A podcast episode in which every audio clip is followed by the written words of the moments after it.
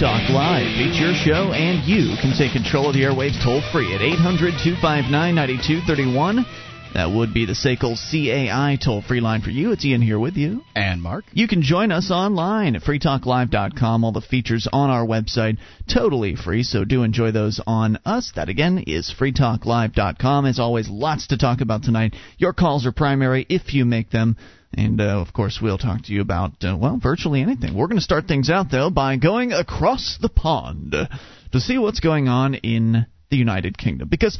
not only because we're an international show and people around the world are listening, but also because it's important to follow developments in other countries to see what could be coming to your country soon. Because that's how it works. One country's government will implement some sort of awful new law, and then your country's government will say, yeah, we should have that, right, too. The politicians love control. They love um, tyranny, although they won't call it tyranny. They they love having control, and they love having their little fingers and everything, because God knows we, the, the peons, couldn't manage on our own to figure these things out. We need the state mm-hmm. to run everything. And so when they see a state elsewhere managing to uh, get involved in people's lives in some new obtrusive way, then they think, hmm, that could be us. So, to London, Reuters reporting, England has slammed the door on smoking in bars, workplaces, and public buildings on Sunday in what campaigners hail as the biggest boost to, boost, rather, to public health since the creation of the National Health Service in nineteen forty-eight. The chief medical officer, Liam Donaldson, said there would be teething problems with the change. That's an interesting term, huh? Teething? I thought that's what babies do. But anyway, maybe it's a British thing. But he expected people to comply with the new law. He told B B C Television, quote, "The other places that have introduced it, both overseas and also the other U K countries, have had very few problems. England is a very big country, so there are bound to be some teething problems with implementing it. But on the whole, the majority of smokers and non Non-smokers wanted this change, so I expect people to comply with it very, very straightforwardly." He said he expected a reduction of more than one percent in the number of smokers as a result of the ban. Wow, man, that's pretty big uh, ex- expectations there, huh? one percent. Yeah, really, well, uh, that's not really... setting their sights high. Yeah, you would think they'd try a little more. Now, that's one percent of smokers, and that's not one percent of the population from, say, there, say there's twenty-five percent of the population that smokes. That's not going to go from twenty-five to twenty-four percent. Right. It's going to go from twenty-five percent to twenty-four point seven five percent. Yeah, exactly. Uh, Deborah Arnott, the uh, Director of Charity of Action on Smoking and Health, welcomed the ban. She said, "Smoking is the single most preventable cause of death. Workers have a right to a safe environment, and the harm done by tobacco smoke is..." Well, she's now a liar or an idiot, because um, if it is the single uh, most preventable cause of death, then it's not, which it's not. I mean, it, what about cars? It, we could prevent mm. people from getting in cars. Now, I know that uh, it sounds ludicrous, because cars are important. It's important for people to be able to get back and, with, um, back and forth to work and all those other things. Car, transportation, the ability to move yourself from one place to another is important. Yes. Well, I say the ability to make a decision for yourself, the, the personal liberty that one has as to, um, that, to, make, to decide whether or not to smoke, is also extremely important. So if you're willing to throw away that personal liberty, I'm willing to throw away the ability to transport yourself. I say cars are the single biggest, most um, preventable uh, form of uh, death in England or whatever. I, I would agree with that, and and I think you're right. She is either um, just an idiot or lying, because workers don't have a right to a safe environment. What about all the workers that are working in, you know, danger under dangerous conditions, for what instance? What about the guy what who about... cleans smokestacks? Does he have a right to a uh, safe environment? Right. Does he have a right to turn off gravity? Well, you can't do that. Yeah, anyone working on a ladder, that sort of thing, construction, tremendously mm-hmm. dangerous uh, area to work in. Uh, I mean, police officers, obviously, not necessarily the safest of jobs in some cases. So clearly, as a worker, you in a free country, or at least a relatively free country, where you, you get to choose what you do instead of having the government decide for you, you have the ability to decide, hmm, Do I want to work this risky job and get paid commensurate to the risk? Or do I want to work this nice, safe retail job where I stand behind a cash register all day and, you know, get paid a few bucks an hour? So you get paid more typically in jobs where there's a lot of risk involved. Uh, mm-hmm. For instance, even in cash register jobs, you get paid more at a convenience store than you would get paid at, say, uh, a Walmart, for instance, because, and especially if you're working the overnight shift. Overnight convenience store workers, they get paid fairly well compared to the other people around the clock because it's just a higher likelihood that somebody's going to come in there and point a gun at you during those times. Eh, that and it's a crappy shift to work. And well, that much is true as well. But so, yeah, workers should be able to choose their risk. And here she is saying that they have a right to a safe environment, just not just not true. But artist David Hockney, who'd been waging a campaign against the ban, called it a grotesque piece of social engineering imposed by a political and media elite. The English ban means smoking in, in enclosed public places such as pubs will now be banned across the entire United Kingdom. Wales and Northern Ireland outlawed public smoking in April following the lead of Scotland last year. Ireland and other European countries have also banned smoking indoors, while some parts of Canada and a number of U S states have had strict controls on smoking for years, as we well know here in the United States. Right, I don't think that this is uh, amazing, considering that England is probably landmass-wise, not nearly as large as uh, the amount of states that have uh, banned um, smoking in bars here. Oh, no, there's no doubt about it. It's certainly not unprecedented. However, there are some interesting factors that this is the whole country of yeah. England, and it's also a total ban. Uh, it's a total ban on any indoor smoking, bars, workplaces, public buildings.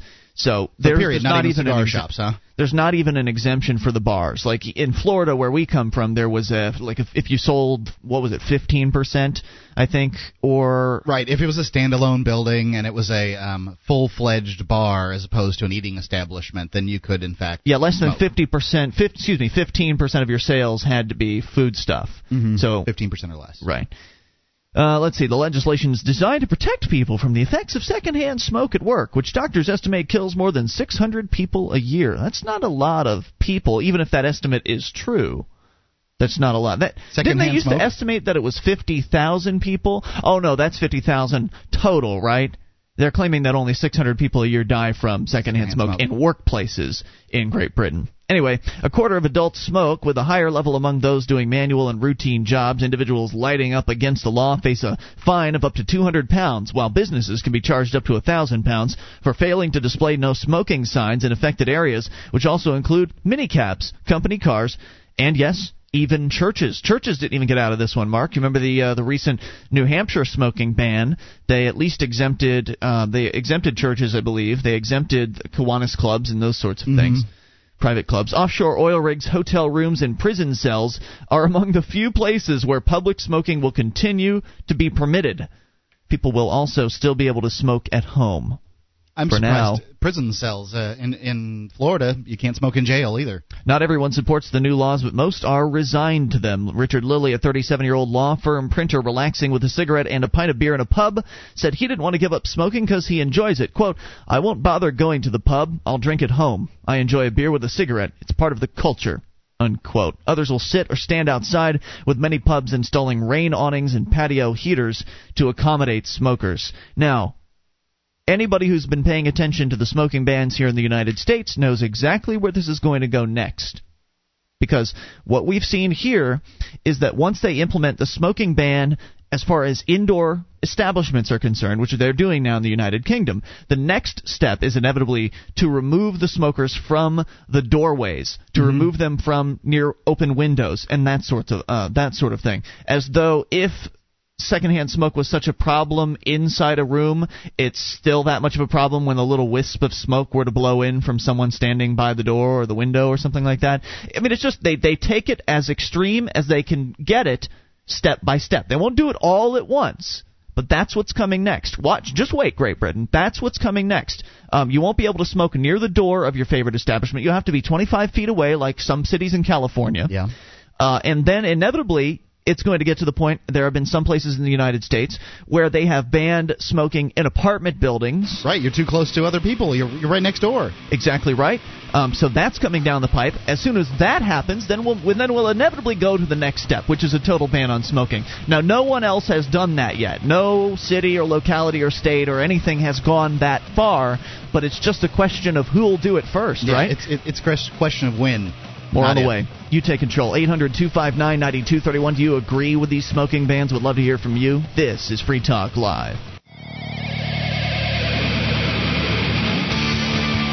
This is Free Talk Live. It's your show, and you can bring up anything toll-free. eight hundred, two five nine, nine two three one. That's the S A C L C A I toll-free line for you. one eight hundred, two five nine, nine two three one. It's Ian here with you. And Mark. You can join us online, free talk live dot com. All the features on the site are totally free, so enjoy those on us. Some of those features include live streams, broadband version of the show, and a dial-up version, both waiting for you for free at free talk live dot com. And Free Talk Live is brought to you by the Free State Project, your only choice for more personal freedom and smaller, less intrusive government. To learn more about joining the Second American Revolution, go to free state project dot org. That is free state project dot org. As we go to the phones, to the fun, ladies first. It's Roxana in Illinois. You're on Free Talk Live, Roxana. Hi, how you doing? Great. What's on your mind? Well, I was just uh, wanting to comment regarding uh, I listened to the last last week programs regarding immigration.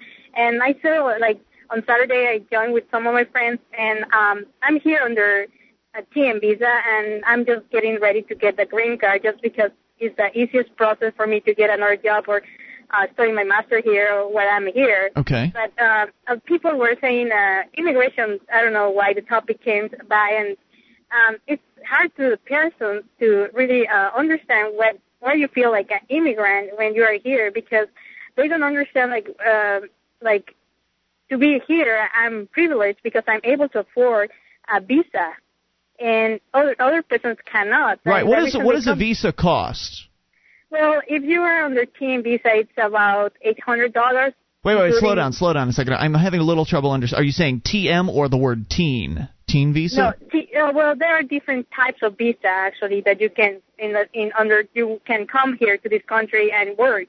One of them is the T N visa, that is the the NAFTA visa, and is granted to Canadians and Mexicans only who have a bachelor's degree or so, uh-huh. and they are qualified for working here. Wait, you have a That's, you have to have a degree to get this visa? Yes. Okay, so you have yes. to have gone through the process of uh, college, which obviously costs something, and then there's a what was it four hundred dollars you said? Eight. Eight hundred. Eight hundred dollars. So co- pro- the cost of college in your home country plus eight hundred dollars in order to, to get a visa to come to the United States. Roxana, how much time did you put in trying to get this visa? Um, this one, if you have a sponsorship, I mean, if you get someone that wants you to work here, it's uh, it takes uh, about three months if you pay uh, one thousand dollars for premium processing. Otherwise, it takes six months. So it's one thousand dollars plus the eight hundred dollars fee? Yes. Gotcha. eighteen hundred bucks. Yes. Now, you come from uh, from Mexico? And so of the people that you lived with or lived near down in Mexico who would have wanted to come to the United States, what percentage of them could afford the eighteen hundred dollars plus the, the college that they'd have to uh, to pony up in order to come here? Well, really a few, because, well, m- myself, I went to a private school, and, um, well, I'm not rich, I'm, I'm not wealthy, but uh, I'm medium class, so mm-hmm. if you work a little bit harder, I mean, you can afford it, but... Um, But most of the people who want to come, um, or it's uh, illegal, we, is looking for a better life because uh, the work in Mexico is really bad. Even for a professional, it's, it's sometimes really bad. So I now, wasn't employed so, for a year. So Roxanne, uh, Roxana, rather, when you're down, when you were down in Mexico, we get all these um, people call this, sh- the, calling this show, as you've heard, obviously. Uh, we get these people calling in, claiming that I think what the guy on Saturday, one of the guys said was, "Well, most immigrants they just want to t- take welfare," and I of course rebutted that, and I, I asked the guy, "Well, how many immigrants he knew?" He didn't answer the question. We ended the call. But yeah. um, when you were down in Mexico, of your friends and the people you talked to about moving to the United States, and and those that might have expressed an interest, a similar interest, how many of them told you, Roxana, I'm I really want to go to um, to the United States so I can get myself some free education, and uh, and I want to get some free health care, and I want to get uh, I want to suck off the teat of the welfare state? How many of them None. told you that? None. None. Hmm. No, because um, we we well, my in my I can talk for myself. I I come here just because I wanted to. I mean, for me, what's challenging to move from Mexico to here and um, start a career here by myself. You know, I have the tools. I have my degree. I um, learn English, and I'm pretty well technically in what I'm doing, right? So the the reason I there is an opportunity there, right? It depends on the person how hard they want to work in order to gain respect in the in the environment you are working on, and you know walk walk through. I mean, it's not something that is granted, and people sometimes I think don't don't understand that part. Um, the opportunity came, and you can take it, or and you can do whatever you you want. Now, so basically, what you're saying is that for, at least of the people you knew, you weren't you did not know anyone who was interested in coming here for welfare. No. Now, Roxana, um, Roxana, when you when you interact with uh, Americans, do you ever feel like some of them don't want you here? Yes, of course. Even though you're so-called legal, they still don't want you. Right. Here. You're a legal um, legal immigrant, and people tell me all the time on this radio show they don't have any problems with legal immigrants at all. And it's I don't the, believe them. It's the illegal ones that bother them. But I really think that they might just be bigots, and it, it's just a guess. Now, tell me what some of your experiences are like, like what the, the feelings are that you get that you're not welcome. What do they say or what do they do, et cetera? Well, well, because I'm in a company, I mean, you need to kind of behave. They cannot, but sometimes, I mean, they just make it more difficult to get the information you need to do your work, right? So um, either you need to stay late and learn by yourself or, you know, get a little bit of information to, from this person. And sometimes they don't want to help you. So you, mm-hmm. what you need to do is... Uh, I don't know. So they're sort of You're, sabotaging you at, at, at work a little bit? Uh, sometimes. Okay. I, I can guess at the beginning. But nowadays, I mean, since I have been doing a really good job, I mean, you know, you gain respect through time. So, but at the beginning, it was kind of rough. Oh, yeah, I absolutely believe that, Roxana. It's very easy to hate a class of people. It's not easy to hate one person. Once you get to know the person and realize, oh, this is a pretty good guy or yeah. gal, and um, I guess I don't want to be mean to them. But it's easy to hate those damn Mexicans. What about the language barrier? A lot of them claim, a lot of the uh, the anti-immigration people claim that uh, people will come here and not, not learn English, that sort of thing, which, of course, we rebut. All the statistics show differently. But just in your personal uh, your personal viewpoint, your personal experience of the uh, – presumably you've uh, linked up with some other Hispanics while you um, since you've moved. Um, have you noticed that uh, – Uh, you know, a certain percentage of them don't speak any English at all? Or are they? Uh, is their attitude very positive towards learning English? How would you uh, describe that? Do they want to learn English? They want to learn English. It's really positive because, um, I mean, now in order we are in global world, right? So in order to be able to um, have more opportunities and uh, good chances to grow in a company, you need to be bilingual. You have to. And now either you want to learn Chinese or French. Like I started learning French and started learning Chinese and wow, Japanese. Awesome. And I I'm mean, jealous. I just try to speak English, you know. But, I mean, I worked through because I wanted to get ready to wherever I go. I, I was able to interact with other persons, and I wanted to learn the culture too. So I think it's uh, it's up to you how open you are to, to go wherever you go. Awesome. I mean, if I want to stay here, I will stay here. I mean, it's a great opportunity. I like my job, and I'm doing pretty well at that, and I know good people. And how long have you been here so far? Two years. Two or three? Two. Awesome. Roxana, we really appreciate you calling in and, and helping to uh, combat some of the common misperceptions that so many Americans have about the uh, the immigration situation here in this country. Uh, you are uh, an amazing person, and c- congratulations on making it this far. I hope you keep it up. And uh, I'm personally proud to have Roxana here in the United States of America. I don't know about you, Mark. I, I you'd agree. Thank you, Roxana. Sounds like we appreciate it. Hard. And hopefully you'll call us again. More on the way. You can take control. Sounds like she is, and like a lot of people are. A lot of others are, too. One of the bonuses you'll get as a Free Talk Live amplifier is access to our classic archives. For just three dollars a month, you can become an amplifier, and you'll help us get on more radio stations and M P three players. Get the details at amp dot free talk live dot com. That's amp dot free talk live dot com. This is Free Talk Live. It's your show, and you can bring up whatever you want toll-free at eight hundred, two five nine, nine two three one. That is the S A C L C A I toll-free line for you, one eight hundred, two five nine, nine two three one. It's Ian here with you. And Mark. You can join us online at free talk live dot com. All the features on our site, we give them away. You can get signed up for the updates, and we'll clue you in whenever there's something fresh to announce about the show. Get on the list at updates dot free talk live dot com. That's updates dot free talk live dot com. Opportunistic lawyers, judges, uh, future ex-spouses, disgruntled ex-employees, and meddling bureaucrats, of course. These people want your money, home, and car. What have you done to protect yourself? At keep your assets dot net, they're experts in sheltering your wealth. Go to keep your assets dot net and take their asset protection crash course today. They'll show you how to keep your assets. That's keep your assets dot net. As we go to the phones, to the fun, it is Tom in New Hampshire. You're on Free Talk Live. Tom, what's on your mind? Yeah, here's what some of these people are thinking. Like, uh, these immigrants are coming in, and they're uh, changing the whole cultural scene here, you see? Mm-hmm. Like, uh, Joey, he goes down to the bar, and he gets drunk, and then he drives, and he crashes, and the investigators find out where he got drunk, and then they go down, uh, the, the place loses their license. So then now he's got to go find another bar to do his drinking at. Goes down to there, and it's all these Hispanic people, and they don't want to watch uh, baseball. They want to watch soccer. And so the, the solution to that, of course, is to hire all these gun-toting goons in bulletproof vests to go down there and haul these people out, out of the country and make them leave the country, so that way it'll be all English-speaking people who want to talk about uh, baseball instead of uh, hockey, soccer. You know what I'm saying? Yeah, it's a little jaded and cynical, but I can see where you're coming from, Tom. Yeah, anyway, uh, th- that's what that's about. The problem, uh, now what uh, the Free Staters need to do once they take over New Hampshire. Well, they're not going to take over without uh, voluntary assistance from the rest of the population, but uh, go ahead.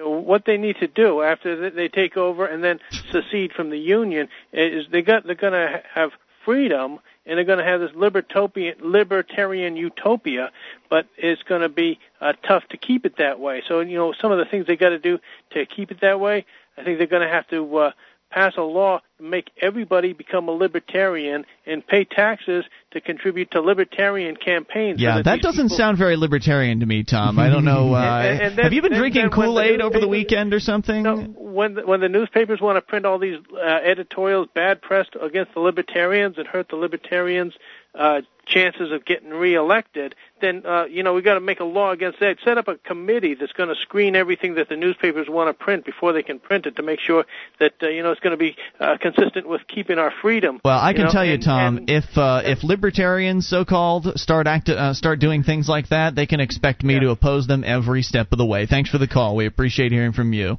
And myself. Yeah. I. Uh, here. That doesn't sound like a place I want to live in. Yeah, I, I don't want to see the Libertarian Party, quote-unquote, take over um, where the Democrats and Republicans have left off yeah. and just increase the size of the bureaucracy by, or, you know, force people to do things. That's the reason I am a libertarian, although I'm not a Libertarian Party member. I'd like to see uh, I'd like to see the state secede. I agree with that much. Uh, I think that'd be nice. And then while we're at it, we should abolish the state government uh, entirely and open the borders. That'd um, be fun. Yeah, I'm not really interested in uh, all that. Um, I would like, however, to see the uh, size of the government uh, shrink here in New Hampshire, and perhaps uh, New Hampshire put some pressure on the federal government to uh, not implement all of its uh, tyrannical crap here in this state. What if the federal government says, well, we're going to do it anyway? Well, that's a what-if scenario. At what point, what would t- what would it take to push you to the point of being a secessionist? Did you ever see uh, George Wallace? Now, th- this isn't the greatest example because George Wallace, I don't, I'm not really on his side, but George mm-hmm. Wallace, the governor of Alabama, um, stand with his uh, troopers. Uh, I can't remember. It was in the some, door of the school? Yeah, the door of the school mm-hmm. to prevent some black kids from coming in. That that governor stood up to the state. Now, I'm not saying that I uh, support George Wallace, although I do support states' rights. It gets it gets very muddied there. States can't have rights. Only individuals have rights. Okay. But I get the concept. That's great. eight hundred, two five nine, nine two three one. Let's talk to Frank in New York. You're on Free Talk Live. Frank? Hi, gentlemen. Hey, how are you doing? Good. What's up? Good. I wanted to uh, comment on uh, Irving Leibowitz's pardon from Bush. I mean, Scooter Libby's pardon from Bush today. Uh, Is that a political really... joke? Because it went way over my head. Well, what happened is uh, Bush uh, uh, pardoned Libby today by commuting his sentence. Isn't that nice? and uh, it, it's really uh, I think it I think it represents another action by a president that's really lost touch with the reality of the world surrounding him. And I was looking, I was reading some of the historians that, the presidential historians, such as McCulloch, that have commented upon uh, Jerry Ford and his place in history by pardoning Richard M. Nixon uh, while Nixon was never really convicted of, you know, a crime in a sense. Uh, but uh, by that I mean he never went to trial. So right. When Nixon resigned, he really didn't need a pardon legally. Mm. And, uh, you know, how in a sense that whole process was sort of muddied up in the past. But I did want to say this about uh, Scooter Libby.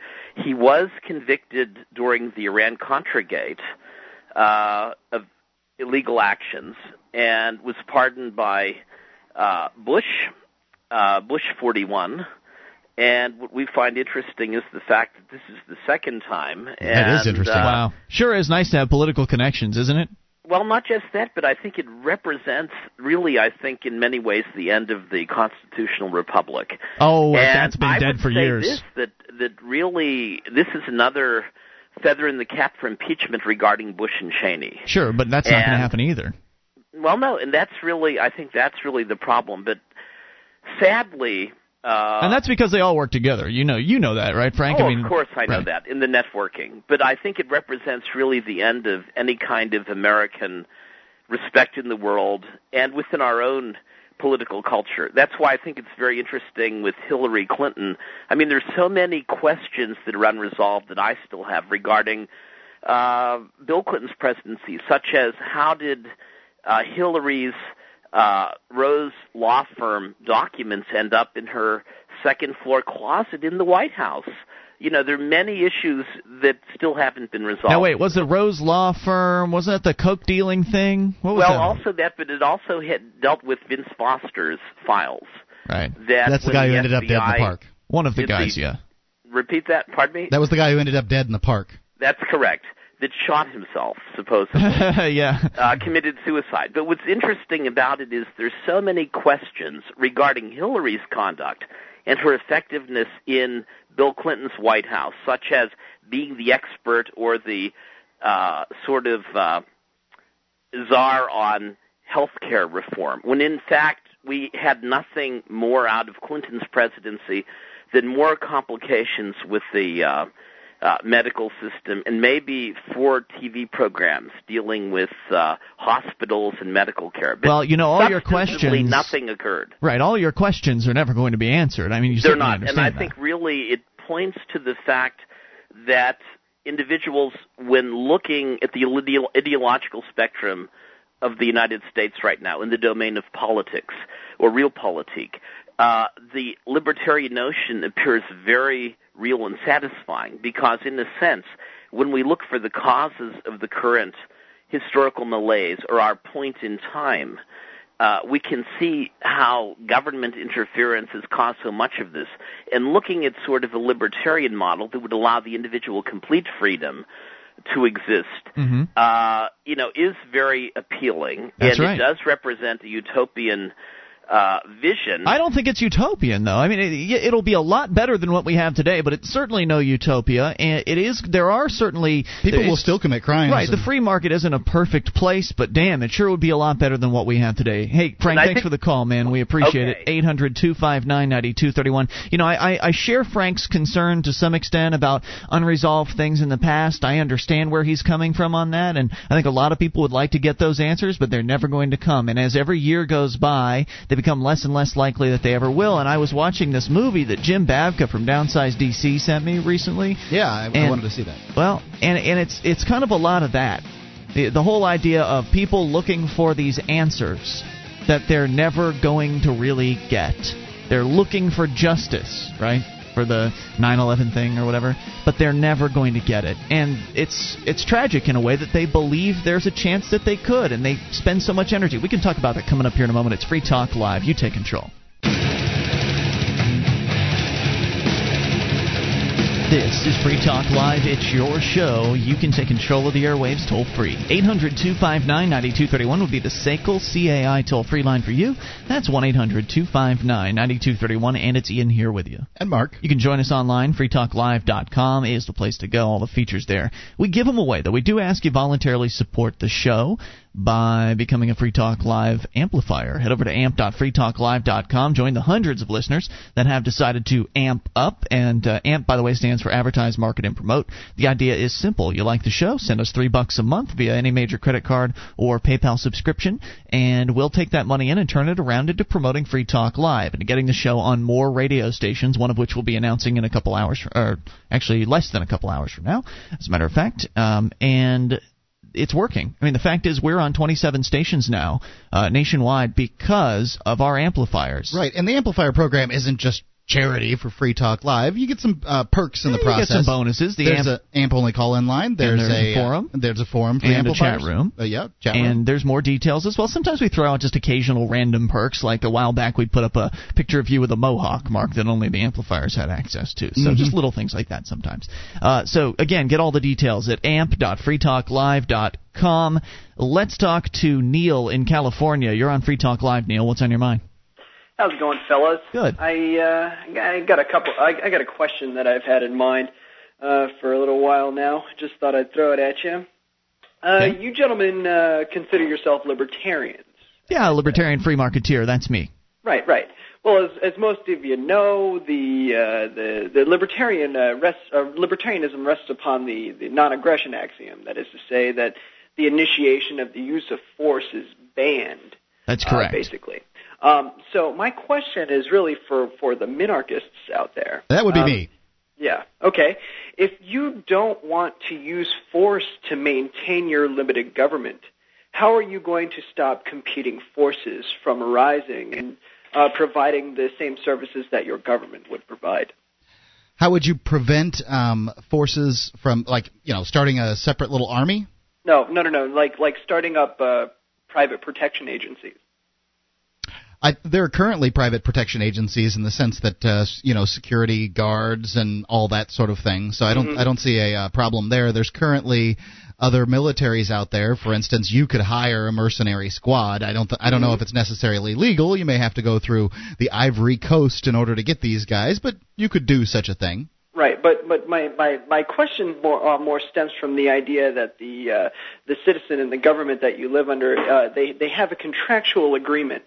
Would you would you force uh, people uh, from uh, not uh, uh, signing up with your uh, with uh, the territory that you cover, and instead uh, provide or you know paying for another uh, uh, uh, uh, group of individuals to uh, provide them their law and their security? So That's sort so of what the state does. Is they take a um, geographic area and they mm-hmm. say we are the sole providers of force in this particular area. Yes. So um, in that particular sense.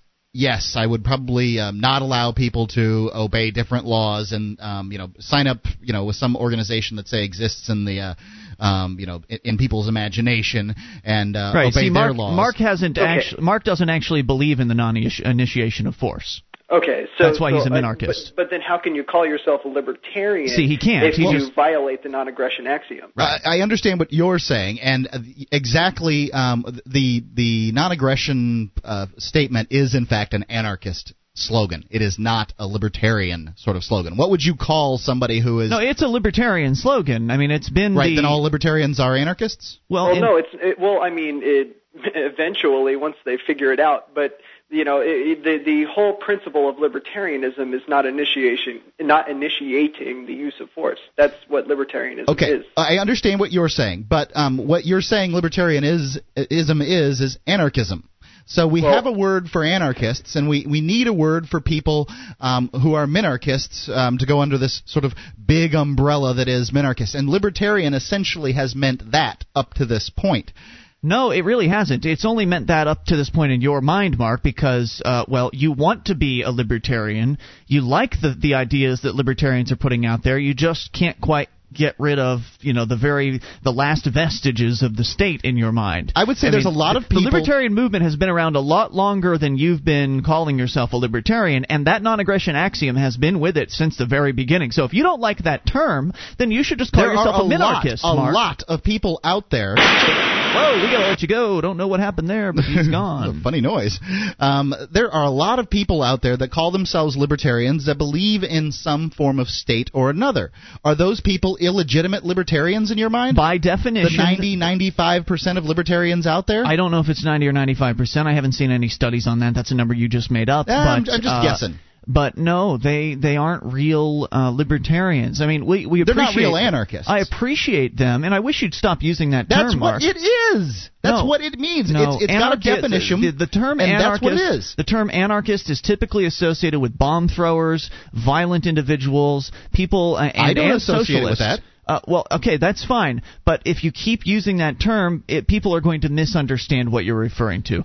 Anarchists, per se, Mark, have not taken a pledge that says, I do not support the initiation of political force. I think that's an important, or, or uh, rather any force. I don't support the initiation of force to achieve political or social goals. That is not something that is uh, that is necessarily aligned with anarchy. Anarchists can be of all sorts of uh, can be all sorts of different breeds. There are, of course, anarcho-capitalists. There are anarcho-socialists. There are anarcho-syndicalists. No, and none of those people have taken the non-aggression uh, uh, the non-aggression pledge as libertarians have. So there so, is a significant now, difference. In order to be a libertarian, you think that somebody needs to take this pledge that you're talking about, that I will not initiate uh, force against someone. It's, to, it's to the get, only... Hold on, I'm not done. Um, to get political or social gains, um, in, in order to be a libertarian, they have to take that pledge, and um, to take that pledge, they have to believe in a government or no. Well, you can't possibly. Yes or no. You believe can in believe no. in the government, okay? You can believe, because when I became a libertarian, Mark, um, back in the early part of this uh, this decade, I. I, I still believed in government doing very, very few things, but I understood when I took that pledge that I could no longer support the initiation of force. And as soon as I came to understand that government can't be operated without the initiation of force, that's when I rejected government entirely. So, so it's a learning that, process. So people that are libertarians must, in, in according to your definition, they must believe in no government. Is that correct? No, they absolutely believe in government. Self-government. They believe in self-government, Mark, and that's an important difference. They don't believe believe in forcing others to live a certain way. They don't believe in that. I think that, um, you know, by the term government, I, I guess I mean a group of individuals that have uh, declared for themselves the uh, monopoly on the use of force yeah, in why some would, particular why would, area. Yeah, that would be contrary to uh, to their belief system. So libertarians don't believe in government. Libertarians don't believe in the use of initiated force. one eight hundred two five nine nine two three one is the toll-free number for you. So, you know, I know you're never going, you and I are never going to resolve this conflict because nope. you love, like the idea of calling yourself a libertarian, and I don't mind. There are plenty of people that call themselves libertarians that aren't really adherents to the philosophy.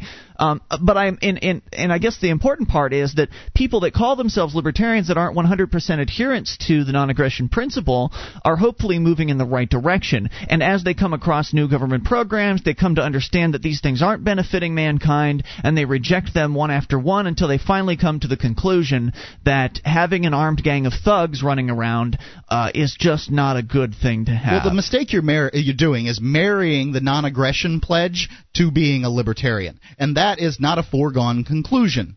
That is not a def- the definition of what a libertarian is. Yes, that's what you need to take in order to become part of the Libertarian Party. I have never been a mil- member of the, the Libertarian only reason, Party. The only reason the Libertarian Party – I'm not a, I'm not talking about the Libertarian Party. I'm just talking about the Libertarian movement in general, which is much more wide, uh, wide-cutting than, than the party. But the only reason the party uh, took that on – That pledge, that pledge already existed, that that concept, the concept of non-aggression, not initiating force, mm-hmm. that it already existed before the creation of the Libertarian Party. When David Nolan and the other guys that created the Libertarian Party created the party, they said, hey, let's have a pledge for people to get into our party so we know they're serious about this whole non-initiating force thing. And also, the pledge separates them from other parties because other parties don't require that. Um, so that's the only reason why that's attached to the Libertarian Party. Libertarian, the libertarian movement in general is against the, the initiation of force. So if you want to have a government, Mark, that doesn't initiate force on people, then that's fine. You can call that a government and, and be happy with it as long as you live. That's great.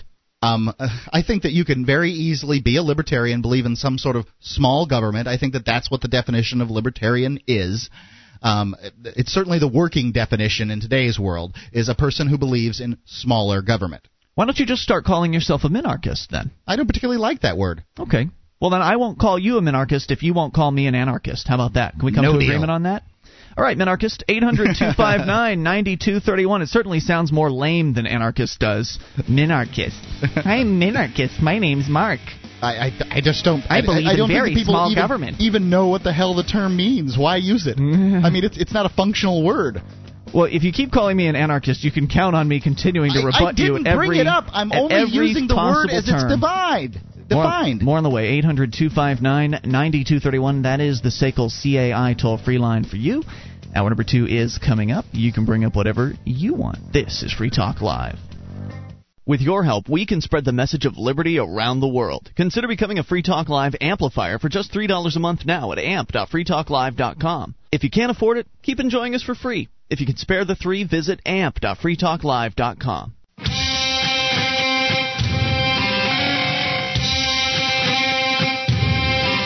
This is Free Talk Live. It's your show. You take control of the airwaves toll-free. eight hundred, two five nine, nine two three one. The S A C L C A I toll-free line for you. That's one eight hundred, two five nine, nine two three one. As we launch into hour number two, it's Ian here with you. And Mark. You can join us online at free talk live dot com. All the features on our site, we give them away, so enjoy those on us. That again, free talk live dot com. I had uh, started to touch on a topic last hour, and I said I'd continue on it for a little bit here, and I wanted to do that. Um, Jim Babka from downsize D C dot org, who we haven't had on this show in, uh, in too long of a time. Mm-hmm. I do want to get him back. But he's been waiting to come on because he sent us, you and I, Mark, a D V D to watch. And he's been talking about, if you're on the Downsize D C Dispatch at downsize D C dot org, you're probably aware of this. Um, he's been talking about this movie called nine eleven Press for Truth. And when I first saw this pop up on the Downsize D C Dispatch, I thought, oh no, Jim's got, Jim's gotten infected. He's gone to the dark side. With, uh, not the dark side necessarily, but but infected with the whole nine eleven truth thing. Mm-hmm. And and the way Jim had been re- writing the articles was very clear that he wasn't a conspiracy theorist. He did not believe that this movie was a conspiracy theory movie. As he put it, the movie just asks questions. And Julia and I sat down last night to to start watching this because if Jim Babka asked me to watch a movie, I said, okay, it yep. must be important. I'm going to watch it because I respect what Jim has to say. And I've seen enough on the conspiracy thing. Uh, I mean, I've seen I've seen all the conspiracy stuff, okay? I'm not, a, I'm not a, an adherent to that. I'm not a subscriber. I don't want to even get into the conspiracy discussion. But I sat down to watch this movie, and we got about halfway through it. Julia started to get pretty tired, so we, we paused it, put it down, and, and went to bed. But, man, um... I don't know if I want to finish it, Mark. Why? It, it's just, it's not the most exciting movies. It's well put together as sort far as... a little dry like documentaries can be. Well, but documentaries can be interesting at the same they can. time. Not, and not this, everyone is, but they can. This isn't one of those conspiracy movies like an Alex Jones film, mm-hmm. uh, for instance. Um, and, and I think that, that actually hurts it because it doesn't have that sort of in-your-face outrageousness that Alex Jones um, can have. Like, you know, you don't necessarily agree with everything Alex Jones says, but darn, the guy sure is entertaining at, at what he does. He's very good at, at a video presentation. This one's slick, well-produced, but it's it's kind of uh, more of like a maudlin tone. It's... Uh, following these families, the uh, the mothers, not, not mothers rather, but wives of husbands who died in the nine eleven attacks, and their quest to get answers from the government uh, on a variety of different questions. They, I mean, as you might imagine, Mark, as as, as soon as the uh, the attacks happened and they lost their husbands, they had nothing left to live for beyond discovering what happened, right? So yeah. I totally uh, totally understand, and uh, and I, I try my best to sympathize with their um with their situation and mm-hmm. what they're doing, but I think this movie is more for people that don't really that don't really realize how bad the government is. Because, because the government's stonewalling and that sort of thing. Right, that's what it's documented so far. And again, I've only gone through half of it so far, and I just wanted to share this with you. Maybe you can talk me into watching the rest of it. But, uh, yeah, they talk about the hearings and the nine eleven commission and the mm-hmm. fact that uh, George Bush and Dick Cheney, they wouldn't testify, or they, they finally agreed to testify, but it was behind closed doors and no public people were allowed in there. And, and there was there's just so much sliminess in the federal government, right? So many, so, just such scummy people. And really, this the movie does a good job of pointing that out. You know, it points out that the government, this this particular government, is awful. And, uh, the, you know, plenty of other... Go- and there's not a lot of conspiracy. They do ask some of the same questions that some of the conspiracy theorists ask. So there is, a, you know, there's that tinge of... of uh, They don't. They don't proffer theories, but they do ask some of the same questions, right? Mm-hmm. They they take they talk on some of the same points, and you know I've seen it all before, as far as the conspiracy questions and all that goes. And I just I'm gonna I think I'm gonna have to tell Jim Babka I I don't know I just can't I don't really want to waste another hour on it. Personally, mm. It's not an eye opener for me. Well, it's it's not uh, it's not like woo, this is shocking, this is outrageous. I already know the government's bad. Maybe, I already, and I know that it's not just this government; it's all governments. So, well, if Jim sent it to you, he probably thinks it's important. I mean, he sent it specifically to you. They're probably right. selling this C D elsewhere. Yeah. Um, and likely, so he spent he spent not only the money to get the C D, whether he had to make it or whether um, you know. I think the actual producer sent it to us. I think the guy that produced the D V D sent it. So Jim didn't pay for the postage and all that stuff? I don't think so. No, it came from a different name. Well, you know, if you don't think you can make it through, if you don't want to do it, maybe you should just give Jim a call. You want to t- you want to talk to him anyway. Yeah. Um, talk to him about being on the show, that kind of thing. Maybe he can talk you up. But he also wanted you to watch it, and I don't want to try to. I don't want to talk you down. And I guess mm-hmm. I, I'm kind of interested in. You know, you've heard what I think about it at this mm-hmm. point. So, I mean, are you going to give it a shot? At least, are you going to pop you it? You certainly in? Don't make it seem, sound very interesting. You've never seen any of the nine eleven conspiracy stuff, right? Um, no, I haven't. Except for maybe a little flash presentation on the internet or something like that. So, I don't know, maybe it'll be a little bit more intriguing for you. I'm not sure about that. But then again, you also know that the government's bad, and so none of this is going to come as a shock or a surprise to you. And I think for I think for the people that watch this that have never seen anything like it before, I think it'll come as a shock and surprise. Oh, these government guys are so bad. But I already know they're bad. I already know they're awful. So I, I want to finish it because I told Jim I would. But well, I feel awful. Do you, do you understand where I'm coming from I on do, this? I do. What you, I, I hear what you're saying. Uh, what people, do I do, Mark? People send me books all the time. I don't know why you don't get them. Um, I've gotten the, books from listeners. The regularity that uh, I get them. Yeah. And maybe it's um, and, and a lot of them are from authors and that kind of thing. And I know these people took their time to write the book, to, took sure. their time to send it out, and they, they send it specifically to me, and I want to read their book. And by read, I mean sit down and read it really like read I normally it, sure. would. Um, rather than, you know, reading through the back page, kind of flipping through, checking out the first uh, couple of uh, paragraphs and, and a few chapters, that kind of thing. That's not what I mean by reading. Yeah. What I mean by reading is sit down and read it. But there's no way I could do my job and read all the books that I get. Sometimes I get books from um, listeners that, you know, really do intrigue me. I read them all the way through, cover to cover. Sure. But it's it's not just the uh, the matter of getting the book to me. It's the matter of getting me to read it, too. So anyway, I feel I just, bad about it. Yeah. I'll just have to t- I'll just have to tell him, you know, look, I mean, if it's it's covering old territory, it wasn't really that exciting to me. Mm-hmm. I can see its value. I can. Just not for me. Anyway, eight hundred two five nine nine two three one. Uh, so the movie, again, uh, for those of you that are interested, was called nine eleven Press for Truth. Eh. one eight hundred two five nine nine two three one to the amplifier line. It is, uh, it's Matt in Illinois. Rather, yes, in, in Illinois. You're on Free Talk Live. Good evening, guys. How are you doing today? Great. What's on your mind? Uh... couple of definitions for you. Definition of libertarian according to the American Heritage Dictionary: one who advocates maximizing individual rights and minimizing the role of the state. And two, one who believes in free will. So I believe both you and Mark are libertarians. Right. That would fit. That would fit the minarchist definition. Whereas, um, you know. It it really depends on who you ask, though. Right. The American and Heritage Dictionary says that I'm a libertarian. Ian doesn't. Mm, yeah. Okay. Well, the uh, definition of anarchism: the theory or doctrine that all forms of governments are oppressive and undesirable and should be abolished. Yeah. Uh, active resistance and terrorism against the state, as used by some anarchists. And rejection of all forms of coercive control and authority. Sounds like there's a word for you, Ian. Yeah, so well, Ian is definitely an anarchist. Well, okay, maybe so. I still don't like the term. I still don't appreciate it. Um, I don't. I don't like what it stands for in uh, popular culture's mind, and I reject it on that basis. But nonetheless, Matt, any other thoughts for us? Yeah, I think that part of the problem is the whole uh, thing about terrorists uh, using it, and I would think that they would, if if you were a terrorist saying that I'm an anarchist, you would say that the government initiated the force. I am just reacting to it. Yeah, uh, I understand that, but uh, certainly not a position I'm going to take. Nonetheless, go ahead, sir. Okay, yeah, on Saturday you were talking about steroids, and I um, I have allergies. And uh, a few years ago they got so bad that they put me on steroids.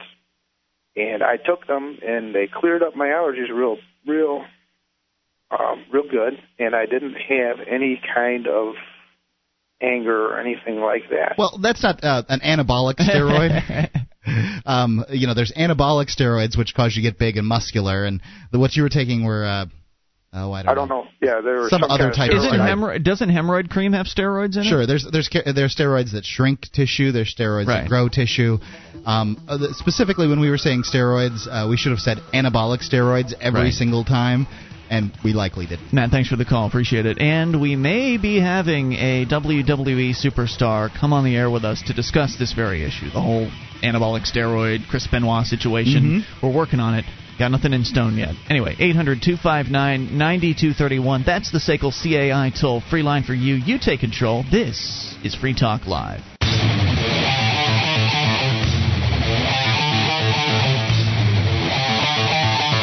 The show is Free Talk Live. It's your show. You take control of the airwaves toll-free at eight hundred two five nine nine two three one. That's the S A C L C A I toll-free line for you, one eight hundred two five nine nine two three one. Join us online at free talk live dot com. All the features on our site, we give them away. So check them out. And some of those features include the Shrine of Female Listeners. Dozens and dozens of ladies have taken the time to send us their validated photo. We put them on our website, and they're proving they listen to the show. See what I mean? By heading over to shrine dot free talk live dot com. That's shrine dot free talk live dot com. First thing, uh, get this story ready. I know you have it, Mark. SWAT team training for kids. I want to get to that. But first, we'll talk about what one SWAT team did, or at least some police officers. Maybe they were on SWAT, maybe not. Either way, they all think they're in the military, and they all think they're, they, you know, they've got that military mindset. They love getting dressed up in black and kicking in people's doors and shooting dogs and mm. shooting people. This from McCall dot com. Allentown officers. A federal lawsuit accuses two Allentown police officers of outlandish and outrageous conduct in what it calls the unprovoked shooting of a man who tried to kill himself with a box cutter. James, uh, James H. Stewart, who's twenty-four, died from two gunshots to his back after the officers tried to arrest him for failing to return to Northampton County Prison after a work release assignment.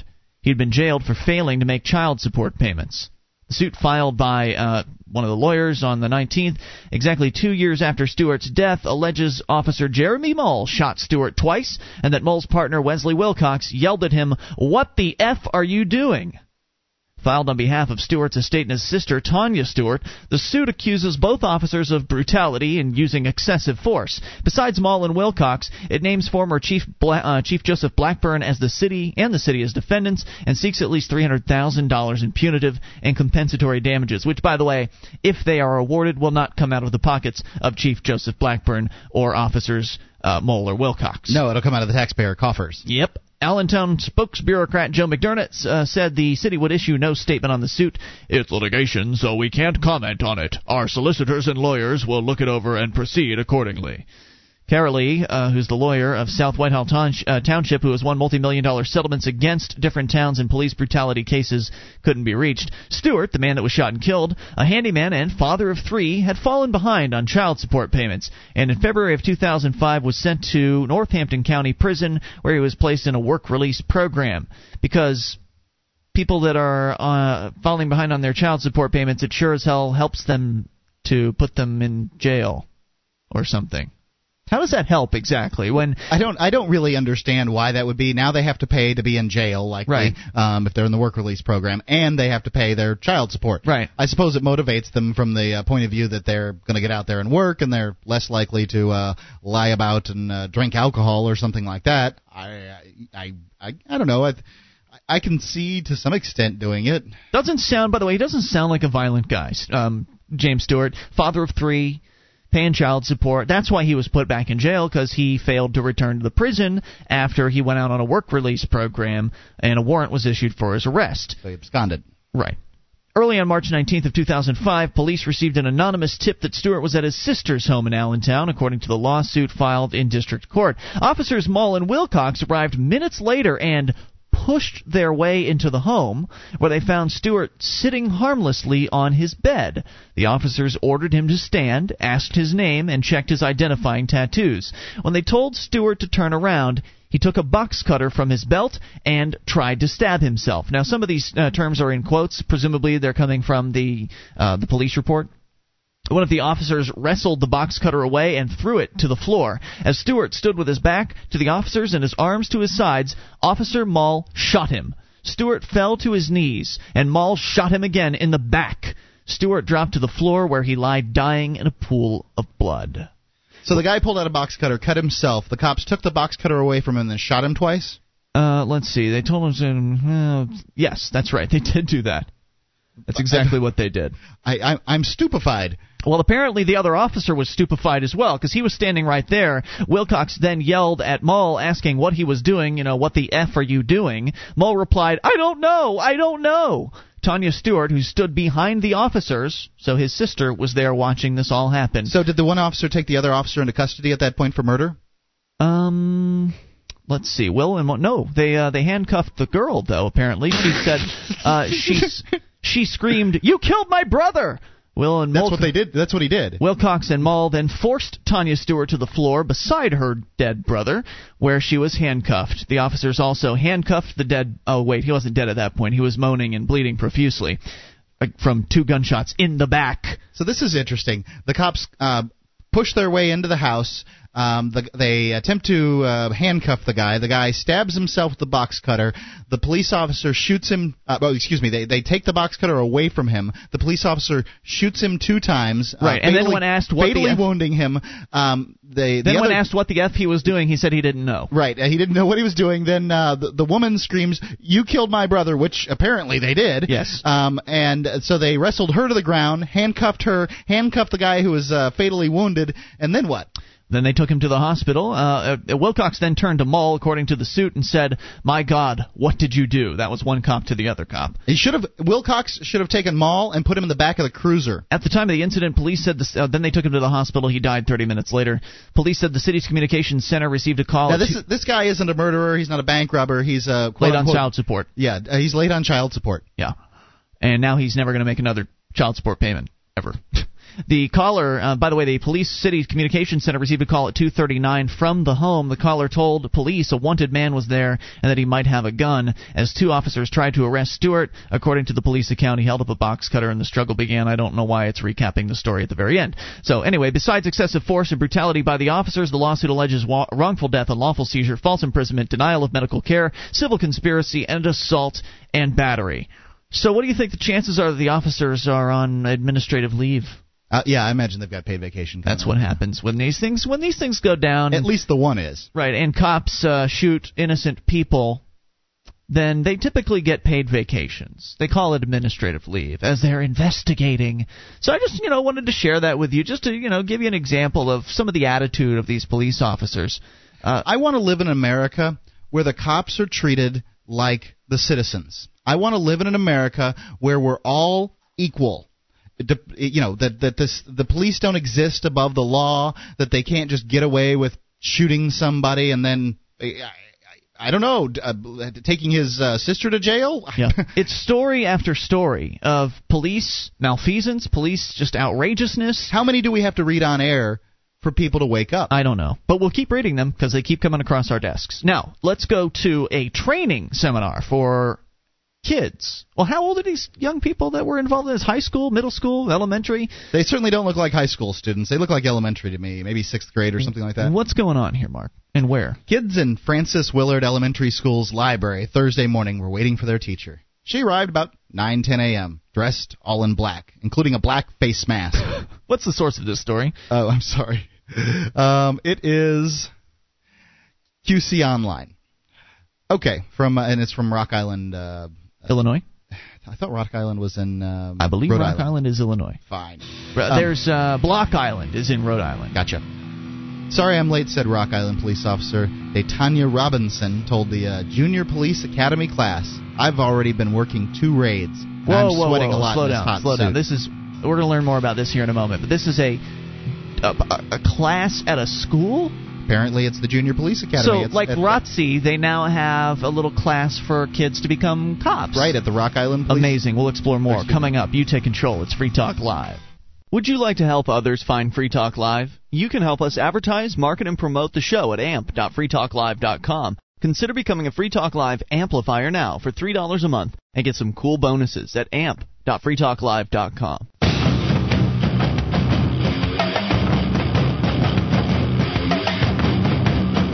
This is Free Talk Live. It's your show, and you can bring up anything toll-free, eight hundred two five nine nine two three one. That's the S A C L C A I toll-free line for you. Ian here with you. And Mark. one eight hundred two five nine nine two three one. Join us online. free talk live dot com is the place to go. All the features there, we give them away, including the wiki. Over one thousand three hundred fifty pages created by listeners just like you. Right there, wiki dot free talk live dot com will get you to it.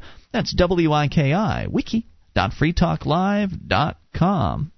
The Republican Liberty Caucus welcomes new members in the pursuit of individual rights, limited government, and free enterprise principles, all within the G O P. Visit R L C dot org and click Join Us today. We'll find liberty together. That's R L C dot org. eight hundred two five nine nine two three one. All right, so continuing the story here, Mark, uh, we just got, just barely got started.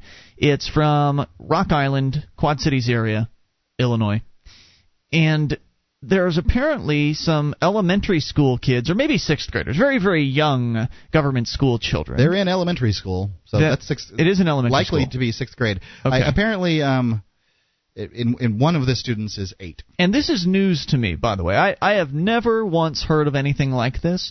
Uh, the very first paragraph of the story. What is this organization called? This class? The class is the. Um, Uh, let's see. The teacher's a police officer, first off, and it's not D A R E class. That's the only time when I was in government school that I ever had a teacher that was a police officer. Junior Police Academy class. Junior Police Academy class. Now, it sounds a lot like... This is at Willard Elementary School in the in Rock Island. That's kind of that really kind of scares me, and I, I'm looking forward to hearing more about this. But you've heard of R O T C before, right? R O T C. I don't know what it stands for, but it's that high school class where you go and you shoot... Junior, uh, it's junior uh, officer training. I think it's J R O T C, probably. What? Whatever. Anyway, you, yeah, I think you're right about that because R O T C's a college thing. I believe so. Anyway, it's all the kids. They get in their camo and they go and do push-ups and run around and shoot stuff and they get ready to go in the military. That's the point behind yeah, R O T C. Reserve officer training candidate. Whatever. Uh, anyway, so this is this is a really just even more kind of terrifying as opposed to indoctrinating kids into this sort of future as a bureaucrat, right? Be a bureaucrat when you grow up. We're going to start you on the path now at age eight. Mm. What's going on, Mark? Well, it says the students were wide-eyed and curious. They wanted to know more about her job. As your as the teacher just re- entered the class dressed in total black in right. a uh, SWAT team uniform. SWAT basically. team uniform, right. Um, more about her job with the tactical unit and her uniform. It's the first year for the academy, designed to, tre- to teach preteens about the different aspects of police work. The academy just wrapped up the last four three-day sessions. Last of four three-day sessions. Rock Island Police Chief John Wright was inspired by Springfield's Junior Police Academy program and wanted to try one here, Officer Robinson said. Ten to thirteen students committed to each um, committed to each session. There's no cost to students since uh, D A R E was being uh, was funding um, the, the the whole operation. Classes hmm. were held at Francis Willard, Thomas Jefferson, um, blah, Audubon blah. Elementary Schools, and the uh, Martin Luther King Junior Center. School so research- they're all over the place then. Yep, School Resource Officer Jim Pauley and Officer Robinson led the sessions uh, through guest speakers, other officers. Students were exposed to crime scene investigations, detecting speeders, bike patrolling, and emergency response. Learning took place both inside and outside the classroom. After spending part of the two-hour sessions in the classroom, students headed out to participate in demonstrations. I thought we were just going to be talking about the stuff they do every day, said eleven-year-old Ashley Ayala, um, adding that the hands-on aspect of the program made it more exciting. Thursday, uh-huh. students learned about SWAT teams and then participated in mock building entry, complete with a battering ram. Wow. Yeah, it's awesome. You can see two uh, two kids here, uh, uh, uh, uh, an officer and a kid, battering at a door. I'm not sure that they're actually battering the door. They they, they appear to be very close to battering the door. I don't know if it's simulated huh. battering or actual battering. Wow. I would hope that they're not damaging any property and uh, teaching uh, eleven-year-olds how to be SWAT members, but... And um, let's see, earlier in the week, they tested radar guns along the street. Gosh. Officers said that they were careful not not just to explain what police do, but why they do it. Some children believe police are just out to hassle people, Officer Robinson said. They're she right. The program changed their perception. Pretty much. Ashley Moore, eleven, said the program helped her to understand why they give people tickets and stuff. Yeah, I wonder what their explanation for that was. Oh, because it uh, d- deters people from speeding, so therefore um, the roads are safer. Mm. Officer also hoped the program would spark interest in um, some participants in becoming police officers themselves. Gee, you think? It did for ten-year-old... I'm not even going to try this name. I'm sorry. Um, somebody, see him, Henry. I'd like to be a police officer because it helps people, and it's the best thing to do. I love, particularly, they've got uh, a little photo here of she's uh, screaming at two eight-year-olds. One apparently is pretending to be a police officer. One's pretending to be a crook because they've got his hand behind his back and taking him to the squad car. It says, Rock Island police officer and emergency response team member, Di Robinson, Uh, yells to take the prisoner, Tashawn Henry, eight, caught in a simulated raid on Francis Willard Elementary School, to the police car during the morning session of Junior Police Academy at the school on Thursday. I, I'm so s- disgusted by know, this. It's, it's crazy. Is there more? No, I, the, the, the torture's over. I am just stunned, shocked, disgusted. I... I guess I should. I, I guess I should have expected this. Um, I mean, Hitler Youth? Anyone? I mean, how close? How far away is this from, you know, some of those types of programs? Right? Uh, there's there's only one perspective being presented here, and that is that uh, the government police are a good thing, and all they do is help people, and blah blah blah. Propaganda being shoved down your kids' throats. There could be a program like this at your government school. It sounds like it's all over the Quad Cities area, or at least in the Rock Island area of Illinois. Who knows how far? Uh, far Far and wide, uh, wide-reaching this program is, because they said that it's being paid for by DARE funds, which DARE is a nationwide program. Right. And if this is yet another offshoot of the DARE program, it seems inevitable to me that a, a bunch of uh, schools around the country have this. What was that program called again? Police Young Police Academy or whatever? The, the Junior Police Academy class. The Junior Police Academy class. I want to, I want to pull up maybe a Google search on that, and let's see if we can really determine how widespread this is. But in And if you want to comment on this, I uh, would love to hear from you at eight hundred, two five nine, nine two three one. Did they have anything like this while you were in government school? Any sort of really direct um, sort of pathway? Basically, this is a um, the very beginning step on a pathway towards becoming a government bureaucrat, in this case, a government police officer. And at the very least, it's certainly um, indoctrination. It's a one-sided, despicable indoctrination, uh, telling kids, uh, that, you know, giving the pol- giving kids this sort of government perspective on police. Of course, a balanced school would also present maybe some, I don't know, anti-authoritarians to uh, talk to the kids. Of course, you can't expe- expect that from a government school. It sounds unlikely. Um, I, I I think that uh, I don't know what I would expect from my school. I would expect a school not to teach this crap. Well, I remember when I was in... I, I would not. Was, I do not want my tax dollars going to pay for this. I think uh, it was in class. sixth or seventh grade, so maybe around the same age, maybe a little older. They did have Law Day at my school. Mm-hmm. Now, I remember this very explicitly because the SWAT team came out, and of course, I, as a young boy filled with uh, testosterone and adrenaline or whatever it is that young boys are filled with, was... you know, awfully attracted by the SWAT team. They had a variety Snip, of different snails, puppy dog tails. Well, they had a variety of different uh, sort of bureaucrats from the law enforcement field out there on this particular day.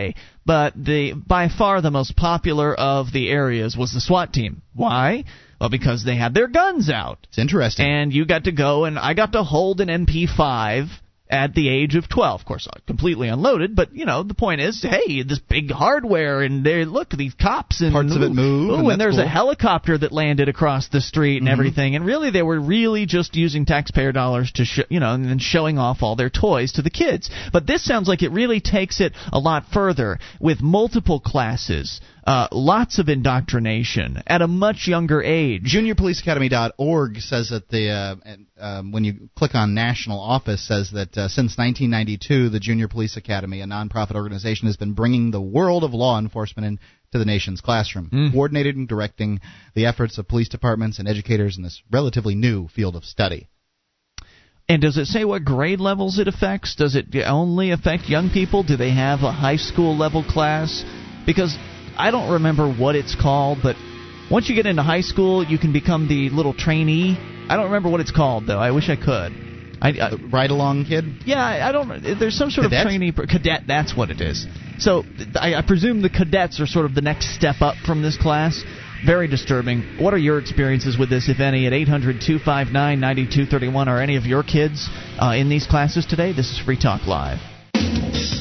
This is Free Talk Live. It's your show, and you can bring up whatever you want, toll-free, at eight hundred, two five nine, nine two three one. The S A C L C A I toll-free line for you. That's one eight hundred, two five nine, nine two three one. It's Ian here with you. And Mark. You can join us online, free talk live dot com. All the features are free on our website, so enjoy those on us. And if you like the show, then consider voluntarily supporting us by shopping at our store. Head over to store dot free talk live dot com. We've got lots of neat products, a variety of Free Talk Live branded merchandise, including our hot-selling Free Talk Live two gigabyte multi-gadget. It's a two gigabyte M P three player. It is also a flash drive. It's also a voice recorder and more, all rolled into one, uh, all there at store dot free talk live dot com. We even have non-Free Talk Live branded merchandise, just cool stuff with uh, cool designs on it that we've made up, uh, like the, uh, or our designer actually, Johnson and store manager, made up, which is apparently the Free Marketeer t-shirts, Mark. We've already sold out of the, I guess, the large and the extra large sizes on that. We did not order really? as many as, uh, as apparently we needed to, so that's pretty cool. I mean, that's a good problem to have, right? Right. Anyway, so store dot free talk live dot com. All right, so uh, I want to get to an email here. Actually, I'm going to go to the phones first, but then get an email from a uh, military veteran, a disabled military veteran, dealing with his thoughts on the whole, well, what happens to us when we get rid of the, the government thing. Mm-hmm. Uh, let's go to first, though, Chris in Indianapolis. You're on Free Talk Live. Chris? Hi. Hey, what's on your mind?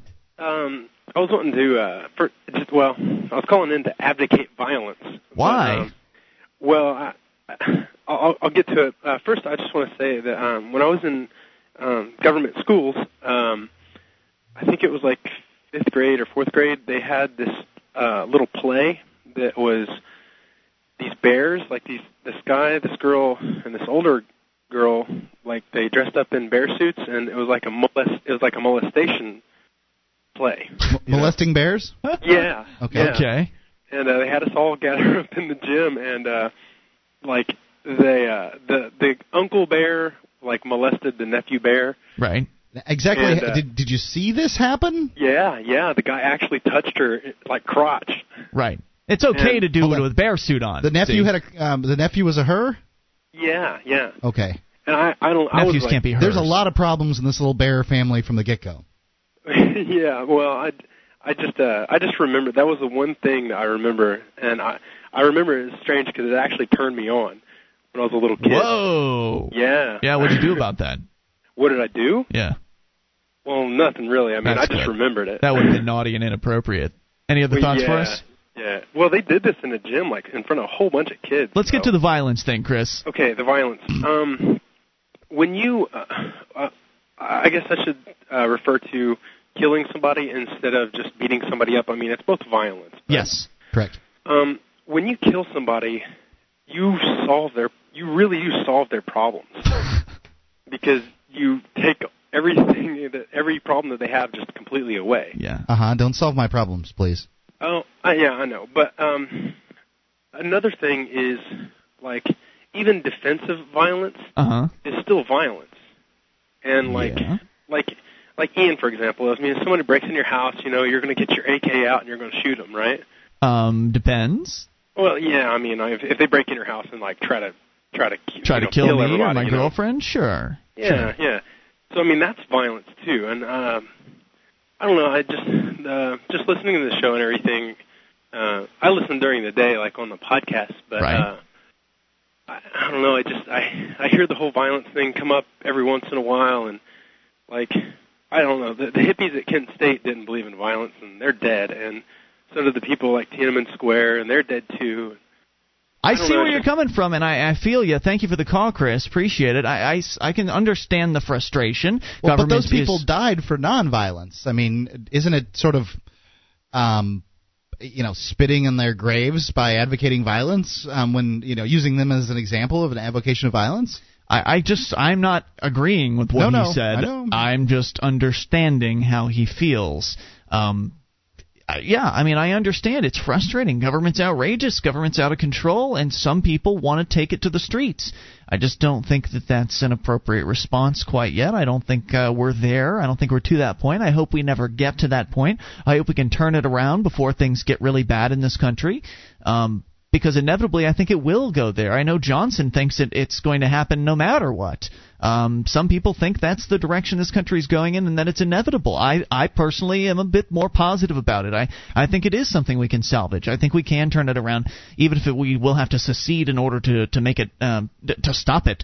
Um, whatever we can do to avoid the violence, I think, should be avoided. And of course, then again, there are his silly comments about it being uh, taking away people's problems. That's not true, and that's just absurd. Um, yeah. Being violent towards another person and killing another person especially only creates more problems. There were people that relied on that person, uh, maybe f- to put food on a table or pay some bills and that sort of thing, and uh, friends and family members and uh, business partners and customers that all rely on seeing and dealing with those with those people on a daily basis. And would miss them terribly. Right. It's it's never appropriate to call for uh, for someone's death um, who, who hasn't initiated force in the first place. So to that end, I understand his concern with the government violence, but But uh, his call was absurd.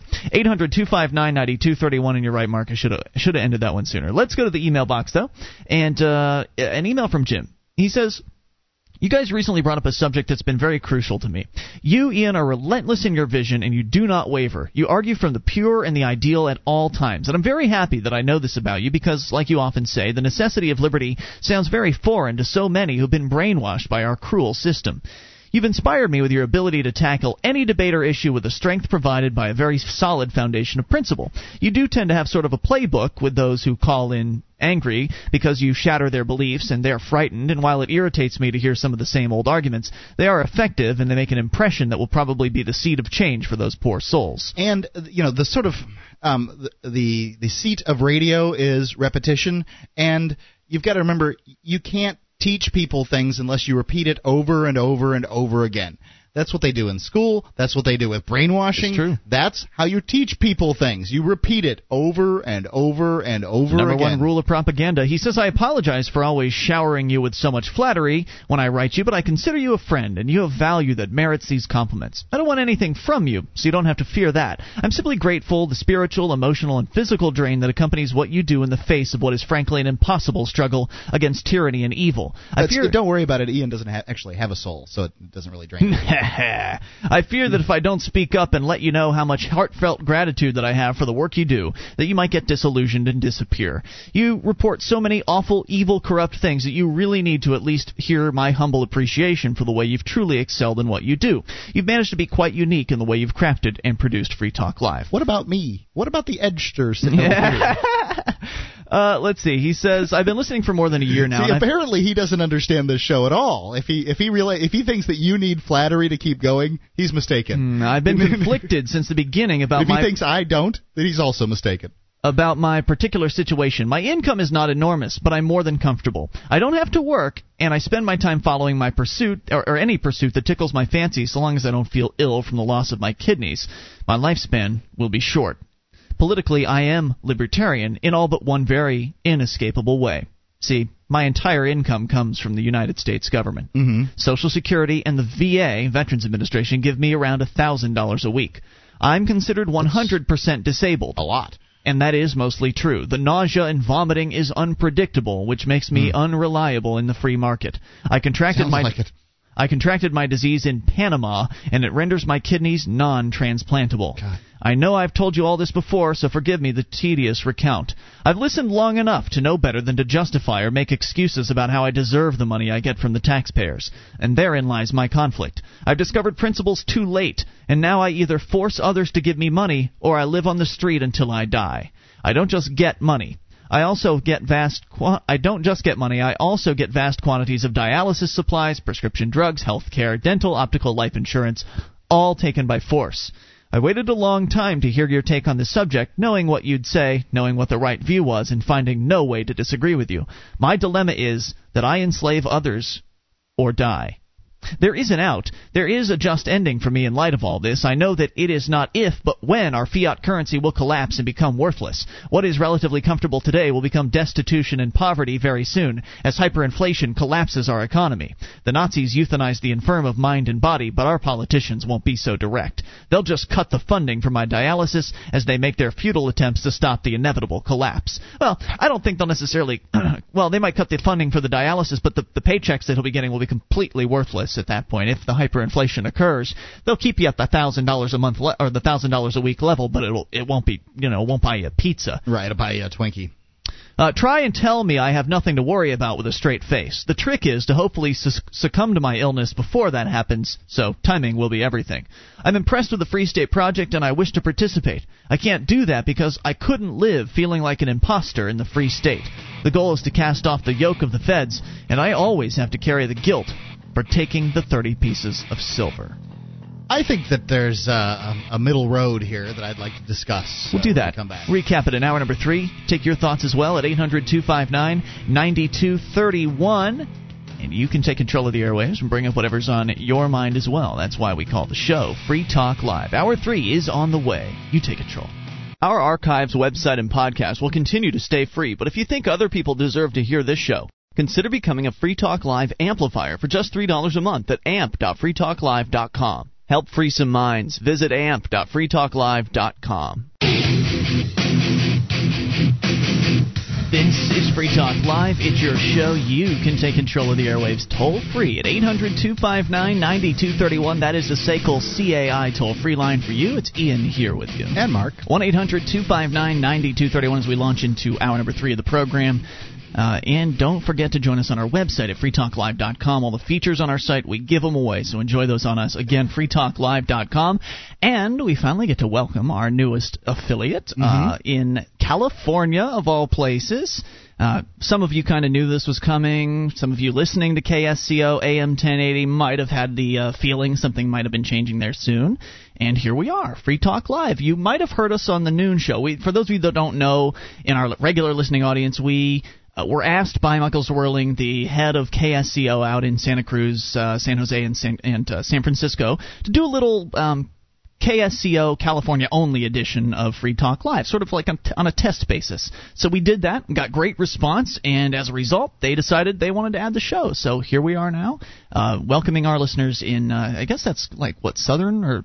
No. Not really Southern. Central? Bay Area. Bay Area, California. Yep. Anyway, the signal is tremendous. I have family there, uh, so I mean, this is this is the first time that uh, my uncles are liable, liable to ever have heard the show. That's excellent, and the signal's tremendous too. I mean, it's ten thousand watts right out there on the water in Santa Cruz, covers all over San right. Francisco. It's sitting in salt water, so it right. really acts like a fifty thousand watt signal. Anyway, welcome to all our new listeners there. If you haven't heard the show before, you're in for something uh, well, quite a bit different from typical cookie cutter. Uh, conservative talk radio. Or How even you, liberal talk radio. Right. We're not leftist liberals. We're not righty conservatives. Mm-hmm. Uh, we're something a bit different. We believe in uh, smaller government, personal responsibility.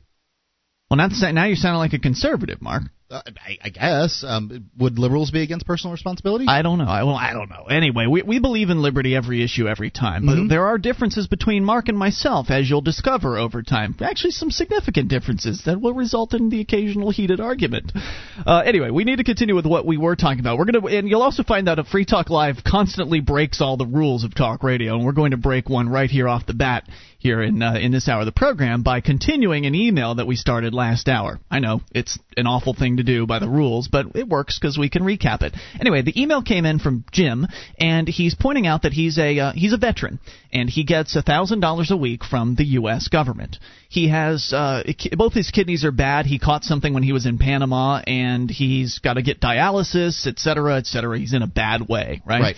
And, and he feels bad about it because he – understands that he's getting his money through, for, you know, the, the money that they're paying him through force and coercion, tax and he, dollars. And he doesn't like that. He, uh, you know, as a liberty-oriented person, he'd rather it be done on a voluntary basis. However, you know, he was in the military, and they did say they would take care of him, and so he is getting those payments.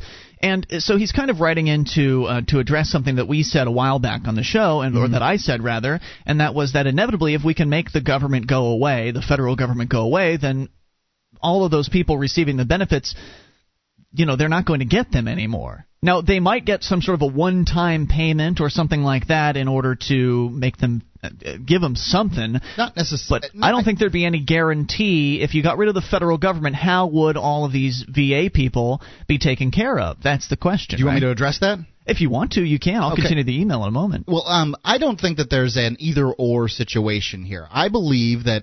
Um, You know, you know, liberty and is is a great thing, and I want to go towards that. But we do have issues with what we have done as a country up to this point, and that is um, we've you know people have been injured in the line of duty, and I think that uh, we have a responsibility that con- the the, the well, government has we, a responsibility yeah, okay. to take care of them. And in the dismantling of that government, in making it smaller, we have a responsibility to take care of those people that were injured in the line of duty. I so, agree. I think the veterans should be uh, the highest up on the list as far as all of the bureaucrats getting some some form of final payout from mm-hmm. the federal government. And again, especially injured veterans. Right now, we're talking about total fantasy land. We are in the midst of this total fantasy concept of of abolishing the federal government. No, I'm not going to abolish the federal well, government. I, I would shrink it down. If to I could a, press a, go- a button tomorrow and abolish the federal government, I would press that button with no hesitation whatsoever. I know you would. And so we're talking about the consequences of that. You know, we're talking about, well, how would we be able to realistically even do something like this? And I think you absolutely have to take care of the veterans. But let's go back to Jim's email, because he says, I'm not fishing for you to say it's okay to go against your principles. If I'm going to go out of this world with any sort of principles, then I have to stick to this decision and not mingle amongst the free staters living a lie. I'm just too selfish and cowardly to give up my income. It's an overwhelming survival instinct, and I can't reconcile forcing others to provide my comfort. It'd be easy to agree with Mark and say that I was young, I didn't know better, and we could grandfather the current veterans while we dismantle the system in the future. And I, I think it is okay for you. I'm not saying you're going against your principles. You entered into an agreement with these people when you joined the military, and part of the agreement was that you'd be taken care of. And I don't necessarily see... I don't necessarily see a problem with collecting those benefits. That was part of your deal right. with them. It's just that when they go away, inevitably, we're hoping that you'll get some sort of payout. He says, you argued on May tenth's show that the ideal is the ideal is to dismantle it all, and tough S for those of us who struck a bargain with a gang of thugs. I really want to come up to New Hampshire and stand with the rest of the heroes, and I won't claim this is some sort of penance. I'll enjoy my blood money until it's worthless and start paying for my mistake then. I won't deny that I hope that day never comes. There is another way the universe could laugh at me. Someone could find a gene therapy for a cure, and then I'd have to go back to work for a living. This is the one way that I work for redemption. When I feel well, and that is often enough, I spend my free time educating myself and seeking new skills in case I'm cured.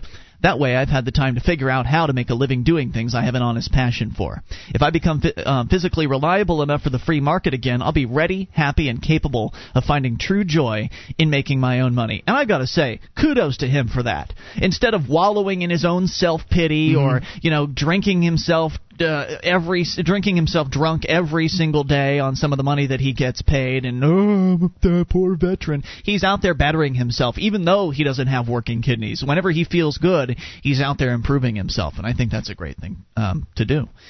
He says, I'm glad the subject of disabled be- uh, veterans and their government benefits came up at last. You answered honestly based on your convictions in spite of how harsh it sounded, and I respect the hell out of you for doing that. I think you're a heartless jerk, but I know I could count on you when the times got tough. You'd go to the gallows telling all, give me liberty or give me death. Now he's referring to you specifically. Yes, and we really need a whole lot more like you if we're ever going to see liberty in this country again. I'm due to view. I'm doomed, rather, to view the world like Mark. But you are delivering the message of the ideal that we all need to strive for. I'll keep listening and taking comfort that we can count on you. You make me very proud, Ian. I've studied history and the saga of our founding fathers my whole life, and I count myself lucky to find someone like you to give me firsthand an encounter with those brilliant revolutionaries. I'll make this offer to you, and it will cost you nothing. Knowledge is being. And that is comfort to me. When I leave this world, I'll enter a new realm. When your time comes, I'll imagine a world with Jefferson, Adams, Madison, Franklin, et cetera to inhabit it, so you can meet them yourself.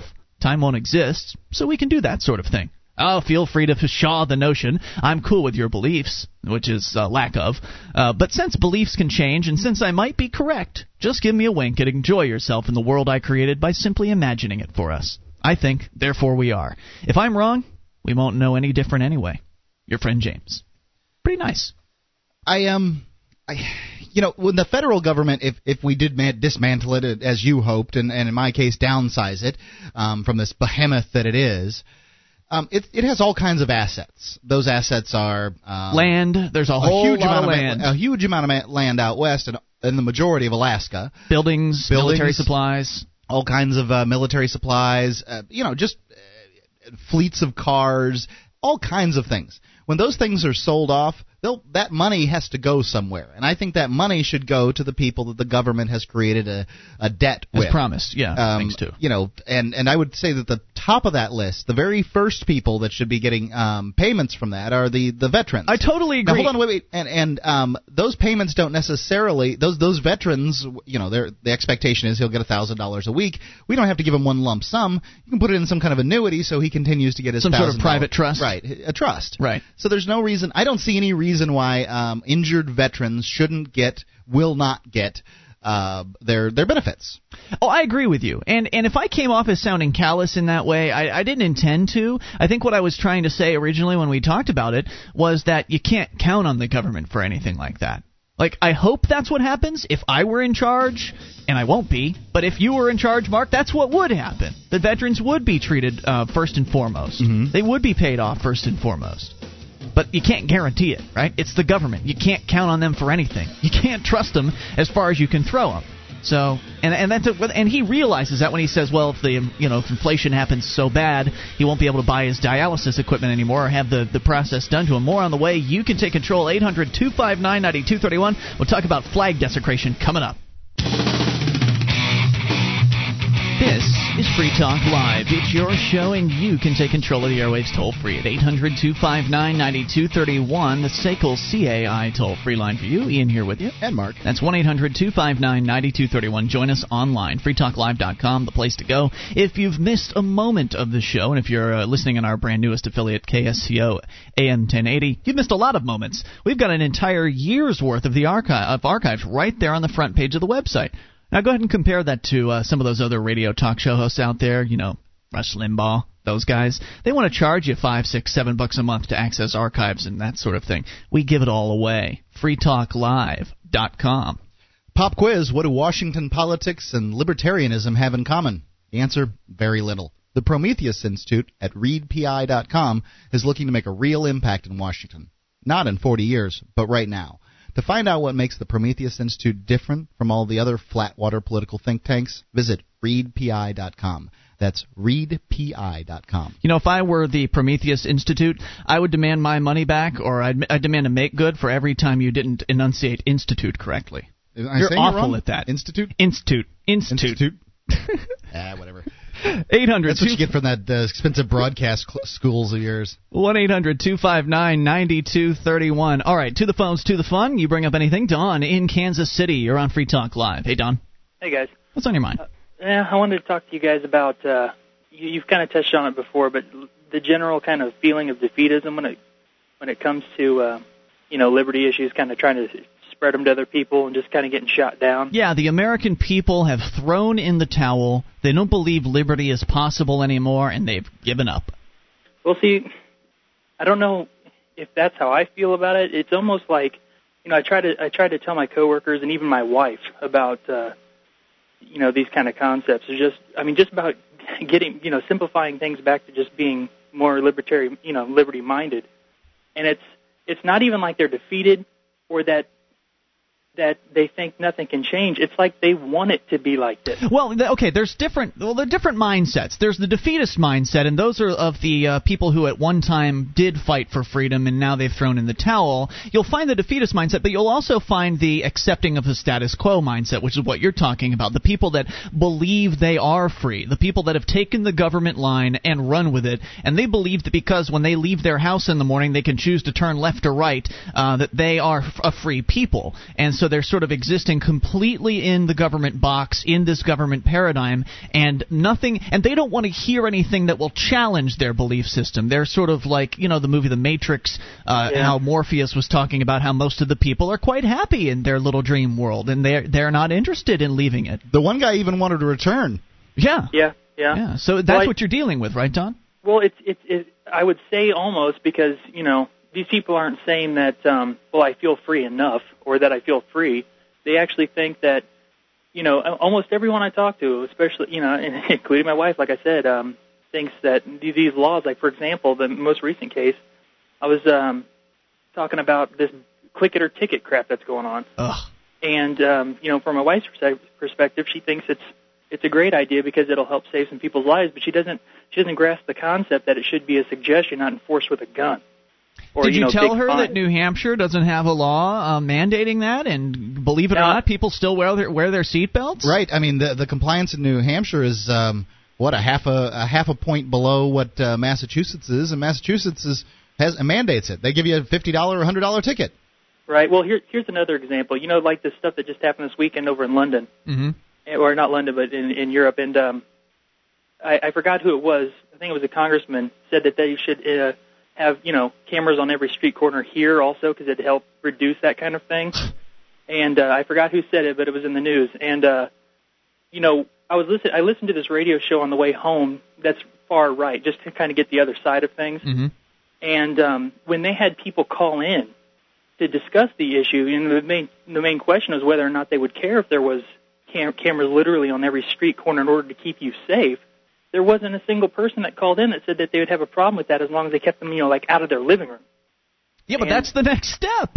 That's the inevitable next step. You get cameras up on every well, street corner. How long before they then use the excuse of, well, we need to keep an eye on at least the felons. We got to watch the felons because they they're suspects. We need to put cameras in their houses, and then, you know, we got to put cameras in the houses of. I mean, I don't know what the next group would be, pot smokers or something. Well, like you that. know, it, and the the cost of these cameras is phenomenal. Then oh, yeah. somebody has to watch these things, and um, you know, they they haven't been shown to uh, to to dramatically reduce crime. Um, I just. I don't know. I mean, do I want my tax-paying dollars to go for these cameras? I'm not sure that they work. What I think I is know what works to prevent crime, and that's uh, you know, concealed carry permits. What yeah. I think is interesting, though, is that you're listening to what you described as a far-right talk show. Yeah. And I bet you that if you rewound the clock back to, when was Waco, ninety-three or ninety-four, around then, I think, somewhere around then. If you rewound the clock to right after Waco happened, of course, then it was Bill Clinton's administration, and if the Bill Clinton administration had come out after that, for whatever reason, and said, these gangs could be, these uh, wacky religious people could be everywhere, we need to put cameras up all over the streets. How much do you want to bet those right-wing talk show hosts would be screaming from the rooftops about the invasion of privacy? They would be yeah, but, an- absolutely anti-cameras if it were being proposed by the other side. Well, the thing they always throw in your face, though, is it's nine eleven. It's a different world. Yeah, right. You know, that all the rules are gone. But, you know, it's amazing to me. Well, it's I, you know, likely re- we're going to have a Democratic president coming up here next, and I want to know what uh, what the uh, different world's going to be like then. Yeah. Well, you know, and what's what's amazing to me is, you know, I read books, you know, like uh, Orwell stuff. Uh, quite often, and you know, the V for Vendetta movie and the comic are both excellent. Mm-hmm. And what's amazing is, is um, those worlds, you know, they call you know dystopic worlds. How long until they're just stories about a guy who's insane and then comes to terms with you know the loving government? You know, I mean, it's like we're almost there, and people just don't even see it as being dystopic. They just see it as you know, well, government's looking out for. You, yeah. you know, they're keeping you safe. They yeah, don't it's even... really shocking. And in fact, uh, Julia and I watched a movie that was kind of it was pretty down tempo and de- depressing film. Um, but of, of course, with the subject matter, how could it not be anything but? It was called Sophie Scholl: The Final Days. Are you familiar with who she is? No, I'm not. Uh, her and her brother, uh, the Scholls, they printed up the uh, these leaflets during World War Two uh, in Nazi Germany. Actually, it might have been before. Uh, yeah, it was actually during the war. And they printed up these an- anti-Nazi leaflets and distributed them around college campuses and other places in Germany. Inevitably, they were caught uh, one day when they were doing that, and they were sentenced to death. And the story was sort of about her final days in, in jail and the tribunals and, and all of that and the process that, that she went through. And some of the dialogue, and it was actually a German film, so it was all subtitled. And some of the dialogue uh, of, like, you know, the nationalist sort of fervor that was going on over there. Oh, well, you were you're demoralizing our troops, and uh, we all must come together as a community to support the troops. And, you know, some of the dialogue was so strikingly similar to what we're hearing in America these days. It was it was really chilling. Uh, yeah. It was just amazing. And so I think you're right. I think uh, the American people are, and, and America is a lot closer than anybody really even thinks. And I'm not trying to make a direct comparison to Nazi Germany. Right, we're not Obviously, gassing any Jews. Right, nobody's being gassed in America. But, but we the, have had people call this show who want to put Muslims and Mexicans in internment camps, and they don't even bat an eye at the fact that Japanese Americans were thrown into internment camps in World War Two. That's how scary it is right now. And thank you for the call, man. We appreciate it. And if you want to comment on this, eight hundred, two five nine, nine two three one, where you feel like the country's at, how much further down the road are we going to get before dissenters are silenced, before shows like Free Talk Live are thrown off of the air? one eight hundred, two five nine, nine two three one. You can take control. Bring up anything. We've got a flag law coming up. We'll talk about that, too. One of the bonuses you'll get as a Free Talk Live amplifier is access to our classic archives. For just three dollars a month, you can become an amplifier, and you'll help us get on more radio stations and M P three players. Get the details at amp dot free talk live dot com. That's amp dot free talk live dot com.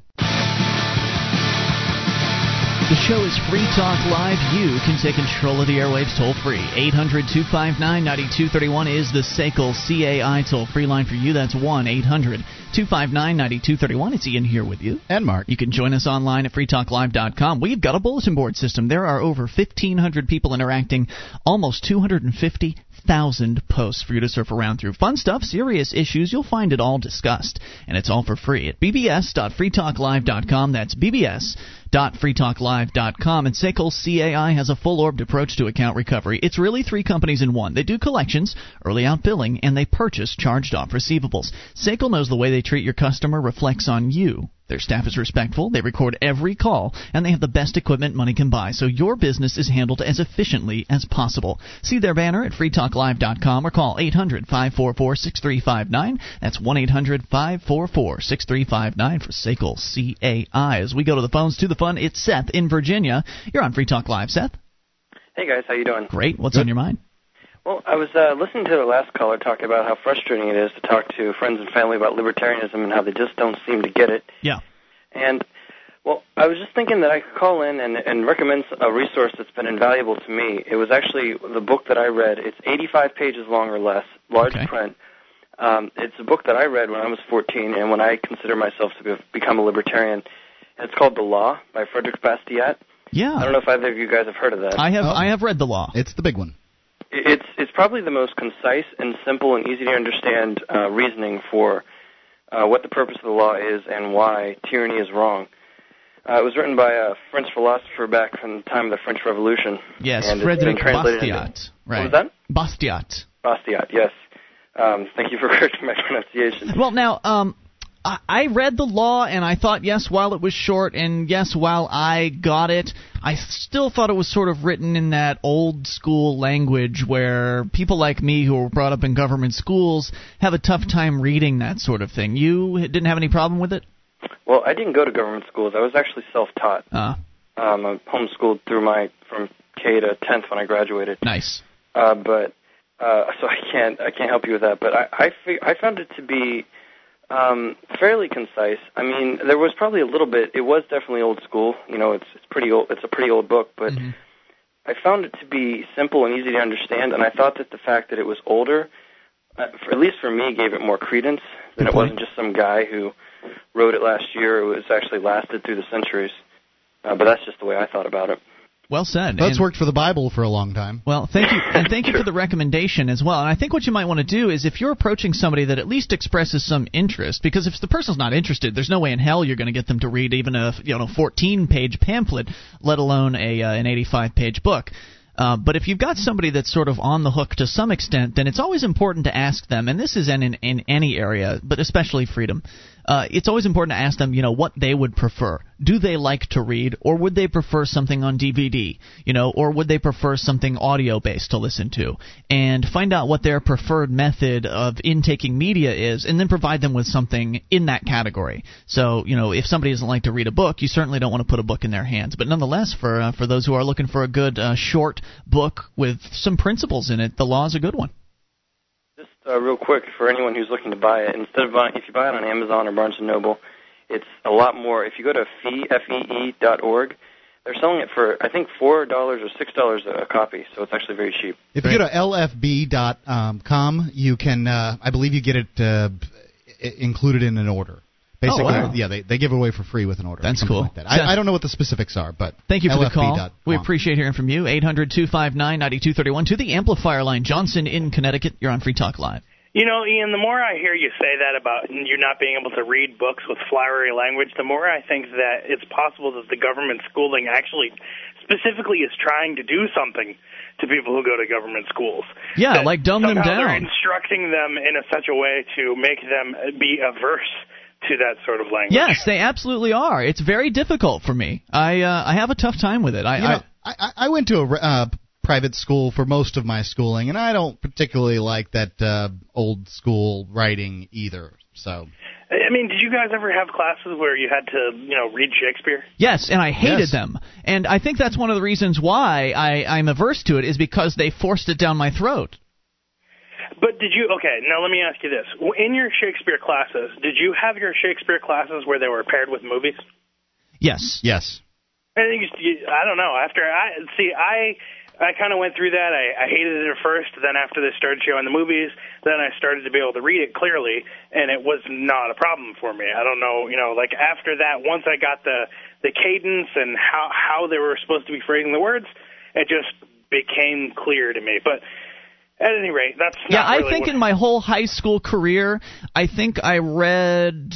maybe one of the books that they wanted us to read. You know, they always assign you with all these books, and they want you to write book reports and blah, blah, blah. And, you know, whenever you try to force something down someone's throat, whenever you have this curriculum that everyone must follow, inevitably people are going to be turned off by that, especially anti-authoritarians like myself. I know Julia, my girlfriend, feels the same exact way. The idea that they took this curriculum and said, here, you must absorb this, um, made us back away from it and and completely lose interest. I think the only book I ever actually completely read in government high school was like a- Ayn Rand's Anthem. I think that was the only one ever. The other ones I, I completely ignored and just totally B S'd the reports. I undertook I undertook uh, reading all the classics I could get in my hands on for quite some time, and uh, some of them were just di- very very difficult to uh, to read, and others I, I managed to cruise through. Mark Twain, pretty easy to read.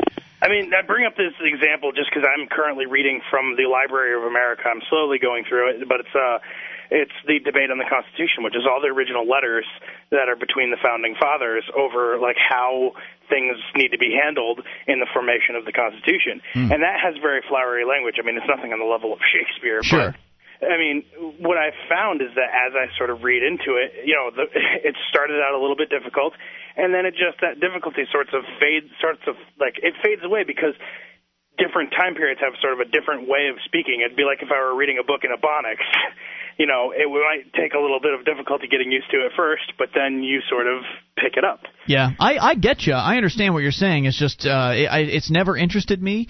And I feel uh, I feel inferior when I read things like that, so I inevitably want to put them down. But aside from my little joke, that's not really what I wanted to call about. What I wanted to call about was about the comments on violence, and you're talking about seeing a movie about World War Two. And, you know, my comment on the whole thing with violence is that the reason you, you brought me up earlier and said that I believe that violence is inevitable, and I think that's going to happen. And part of the reason why is because I've done studies into these other countries because I kind of had the thought, you know, after seeing some of these different uh, violent, horrible wars and horrible, especially the situation in Darfur where there's just genocide going on, how does a country get to that point? And that's the kind of thought that went through my head is how do people get to the point of where they can hunt down their neighbors and, you know, family members, uh, things like the Civil War, things like Darfur, things, uh, wars around the world. How does a, a country get to that point? Very carefully, I'd imagine. Well, no, not really. I mean, you sort of can go through and you study the different history, and it just slowly becomes a fervor, and the languages are always the same. That's the thing, is if you study the different thing, the, these different countries and these different wars and conflicts, it's always the same things that make it come about, and it's happening here. Can you give me question. some examples, like the support our troops mentality? Is that one of them? And... Support our troops mentality is one of them. Uh, safety over freedom, that's another one. Uh, there's, start, you know, we we haven't really had a. There's the boogeyman. There's always the boogeyman as well, right? right? We need a, we need a boogeyman. Well, we need a, we would need a, you know, to be really worried about it, we would need a boogeyman that was internal as opposed to external. Right now, all the boogeymen in this country are really, for the most part, external. You know, you're talking about Iraqis, you're talking about people, foreigners.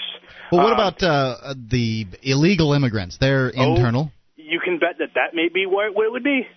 You can bet that that would be maybe a start. Well, and and to and to make it into the terrorist thing, they they're using the Iraq War as an excuse to say, well, we're fighting them there, so they don't come here. But all it's going to take is one instance of uh, at-home style terrorism for all of a sudden the, the threat to become Which, internal. You know, the, the uh, Homeland Security is is uh, they're it's, they're incapable of stopping uh, somebody who, you know, some secret cell that was willing to kill themselves. Johnson, hang on. We'll continue this if okay. you don't mind. eight hundred, two five nine, nine two three one. Your thoughts on the police state of America or whatever's on your mind. How far are we away for, from some even scarier things happening here in America? It's Free Talk Live. This is Free Talk Live, your show. You take control even in these remaining moments at eight hundred, two five nine, nine two three one, the S A C L C A I toll-free line. That's one eight hundred, two five nine, nine two three one. It's Ian here with you. And Mark. You can join us online at free talk live dot com. All the features on our site, we give them away. Though we do ask that you voluntarily support the show by voting for us. It is a new month. And that means that all of the voting totals have been reset over at podcast alley dot com, uh, the premier podcasting website, the podcast ranking uh, website, as a matter of fact. And we, by the way, did finish last month at number one, and that was thanks to those of you who went and voted for us last month. So if you voted for us last month, we need you to do it again. And if you've never voted for us before, now's a perfect time to start. Head over to vote dot free talk live dot com. Takes you less than a minute. All you need is your email address. Uh, it will not be spammed, won't be sold. It's just used to to verify that you are indeed a real person.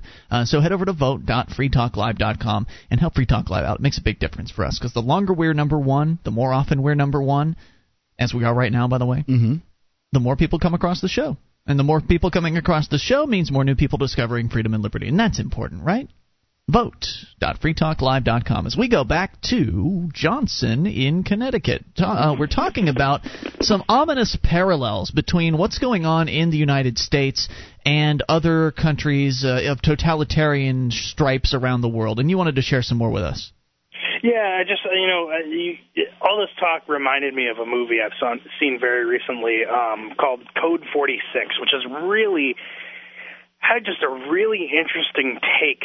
Um, it, it was talking about a very totalitarian, uh, very totalitarian government, which in the movie they called the Sphinx. Um, you know, saying that the Sphinx knows best. And uh, what this government does is it, it monitors everyone and, and actually check, checks people's genetic code um, and uh, sort of has all these checkpoints. People aren't allowed to move between countries and borders and whatnot. Mm-hmm. And so there's very much uh, about herding people around. And part of the reason for this is that in this movie that, that um, as science and medicine has progressed, um, the D N A and genetic code has started happening as people want to be more and more healthy, so they've started uh, doing things like in vitro fertilization and cloning and whatnot to um, sort of uh, control the population. And one of the things that's occurred due to this is because there are clones of people, right, mm-hmm. that there have to be laws in regards to who can breed, because otherwise it's essentially incest. And the children being born of, for example, Uh, people with sharing one hundred percent, fifty percent, or twenty-five percent matching D N A would be flipper babies, you know, because they would right. be they would come out retarded. So they have all these laws controlling who can breed, and people don't really know whether or not they're genetically compatible or not. Like, and, and part of the plot of this one movie is that this guy, um, well, I won't I won't get too much into it because I know you're going to watch it, but. Um, And it's just, it's very, very interesting take. I mean, it also reminds me of another movie called Fortress, where they have population control over how many children can be born to a mother. No, wait, and, somebody's going to say, Johnson, what? This is Hollywood. I mean, come on. Hmm?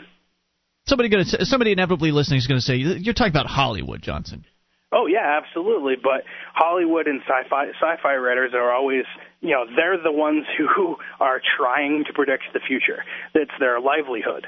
Um, especially in sci-fi, they're trying to come up with, you know, different sorts of views of the future. That's what they're writing about. And oftentimes those things are either self-fulfilling or they just happen to be accurate. I mean, look at all the things that have come about that we have now that were originally, you know, just in the sixties, completely sci-fi, from Star Trek. Sure. You know, how, how many things have come about from there? I mean, H G. Wells.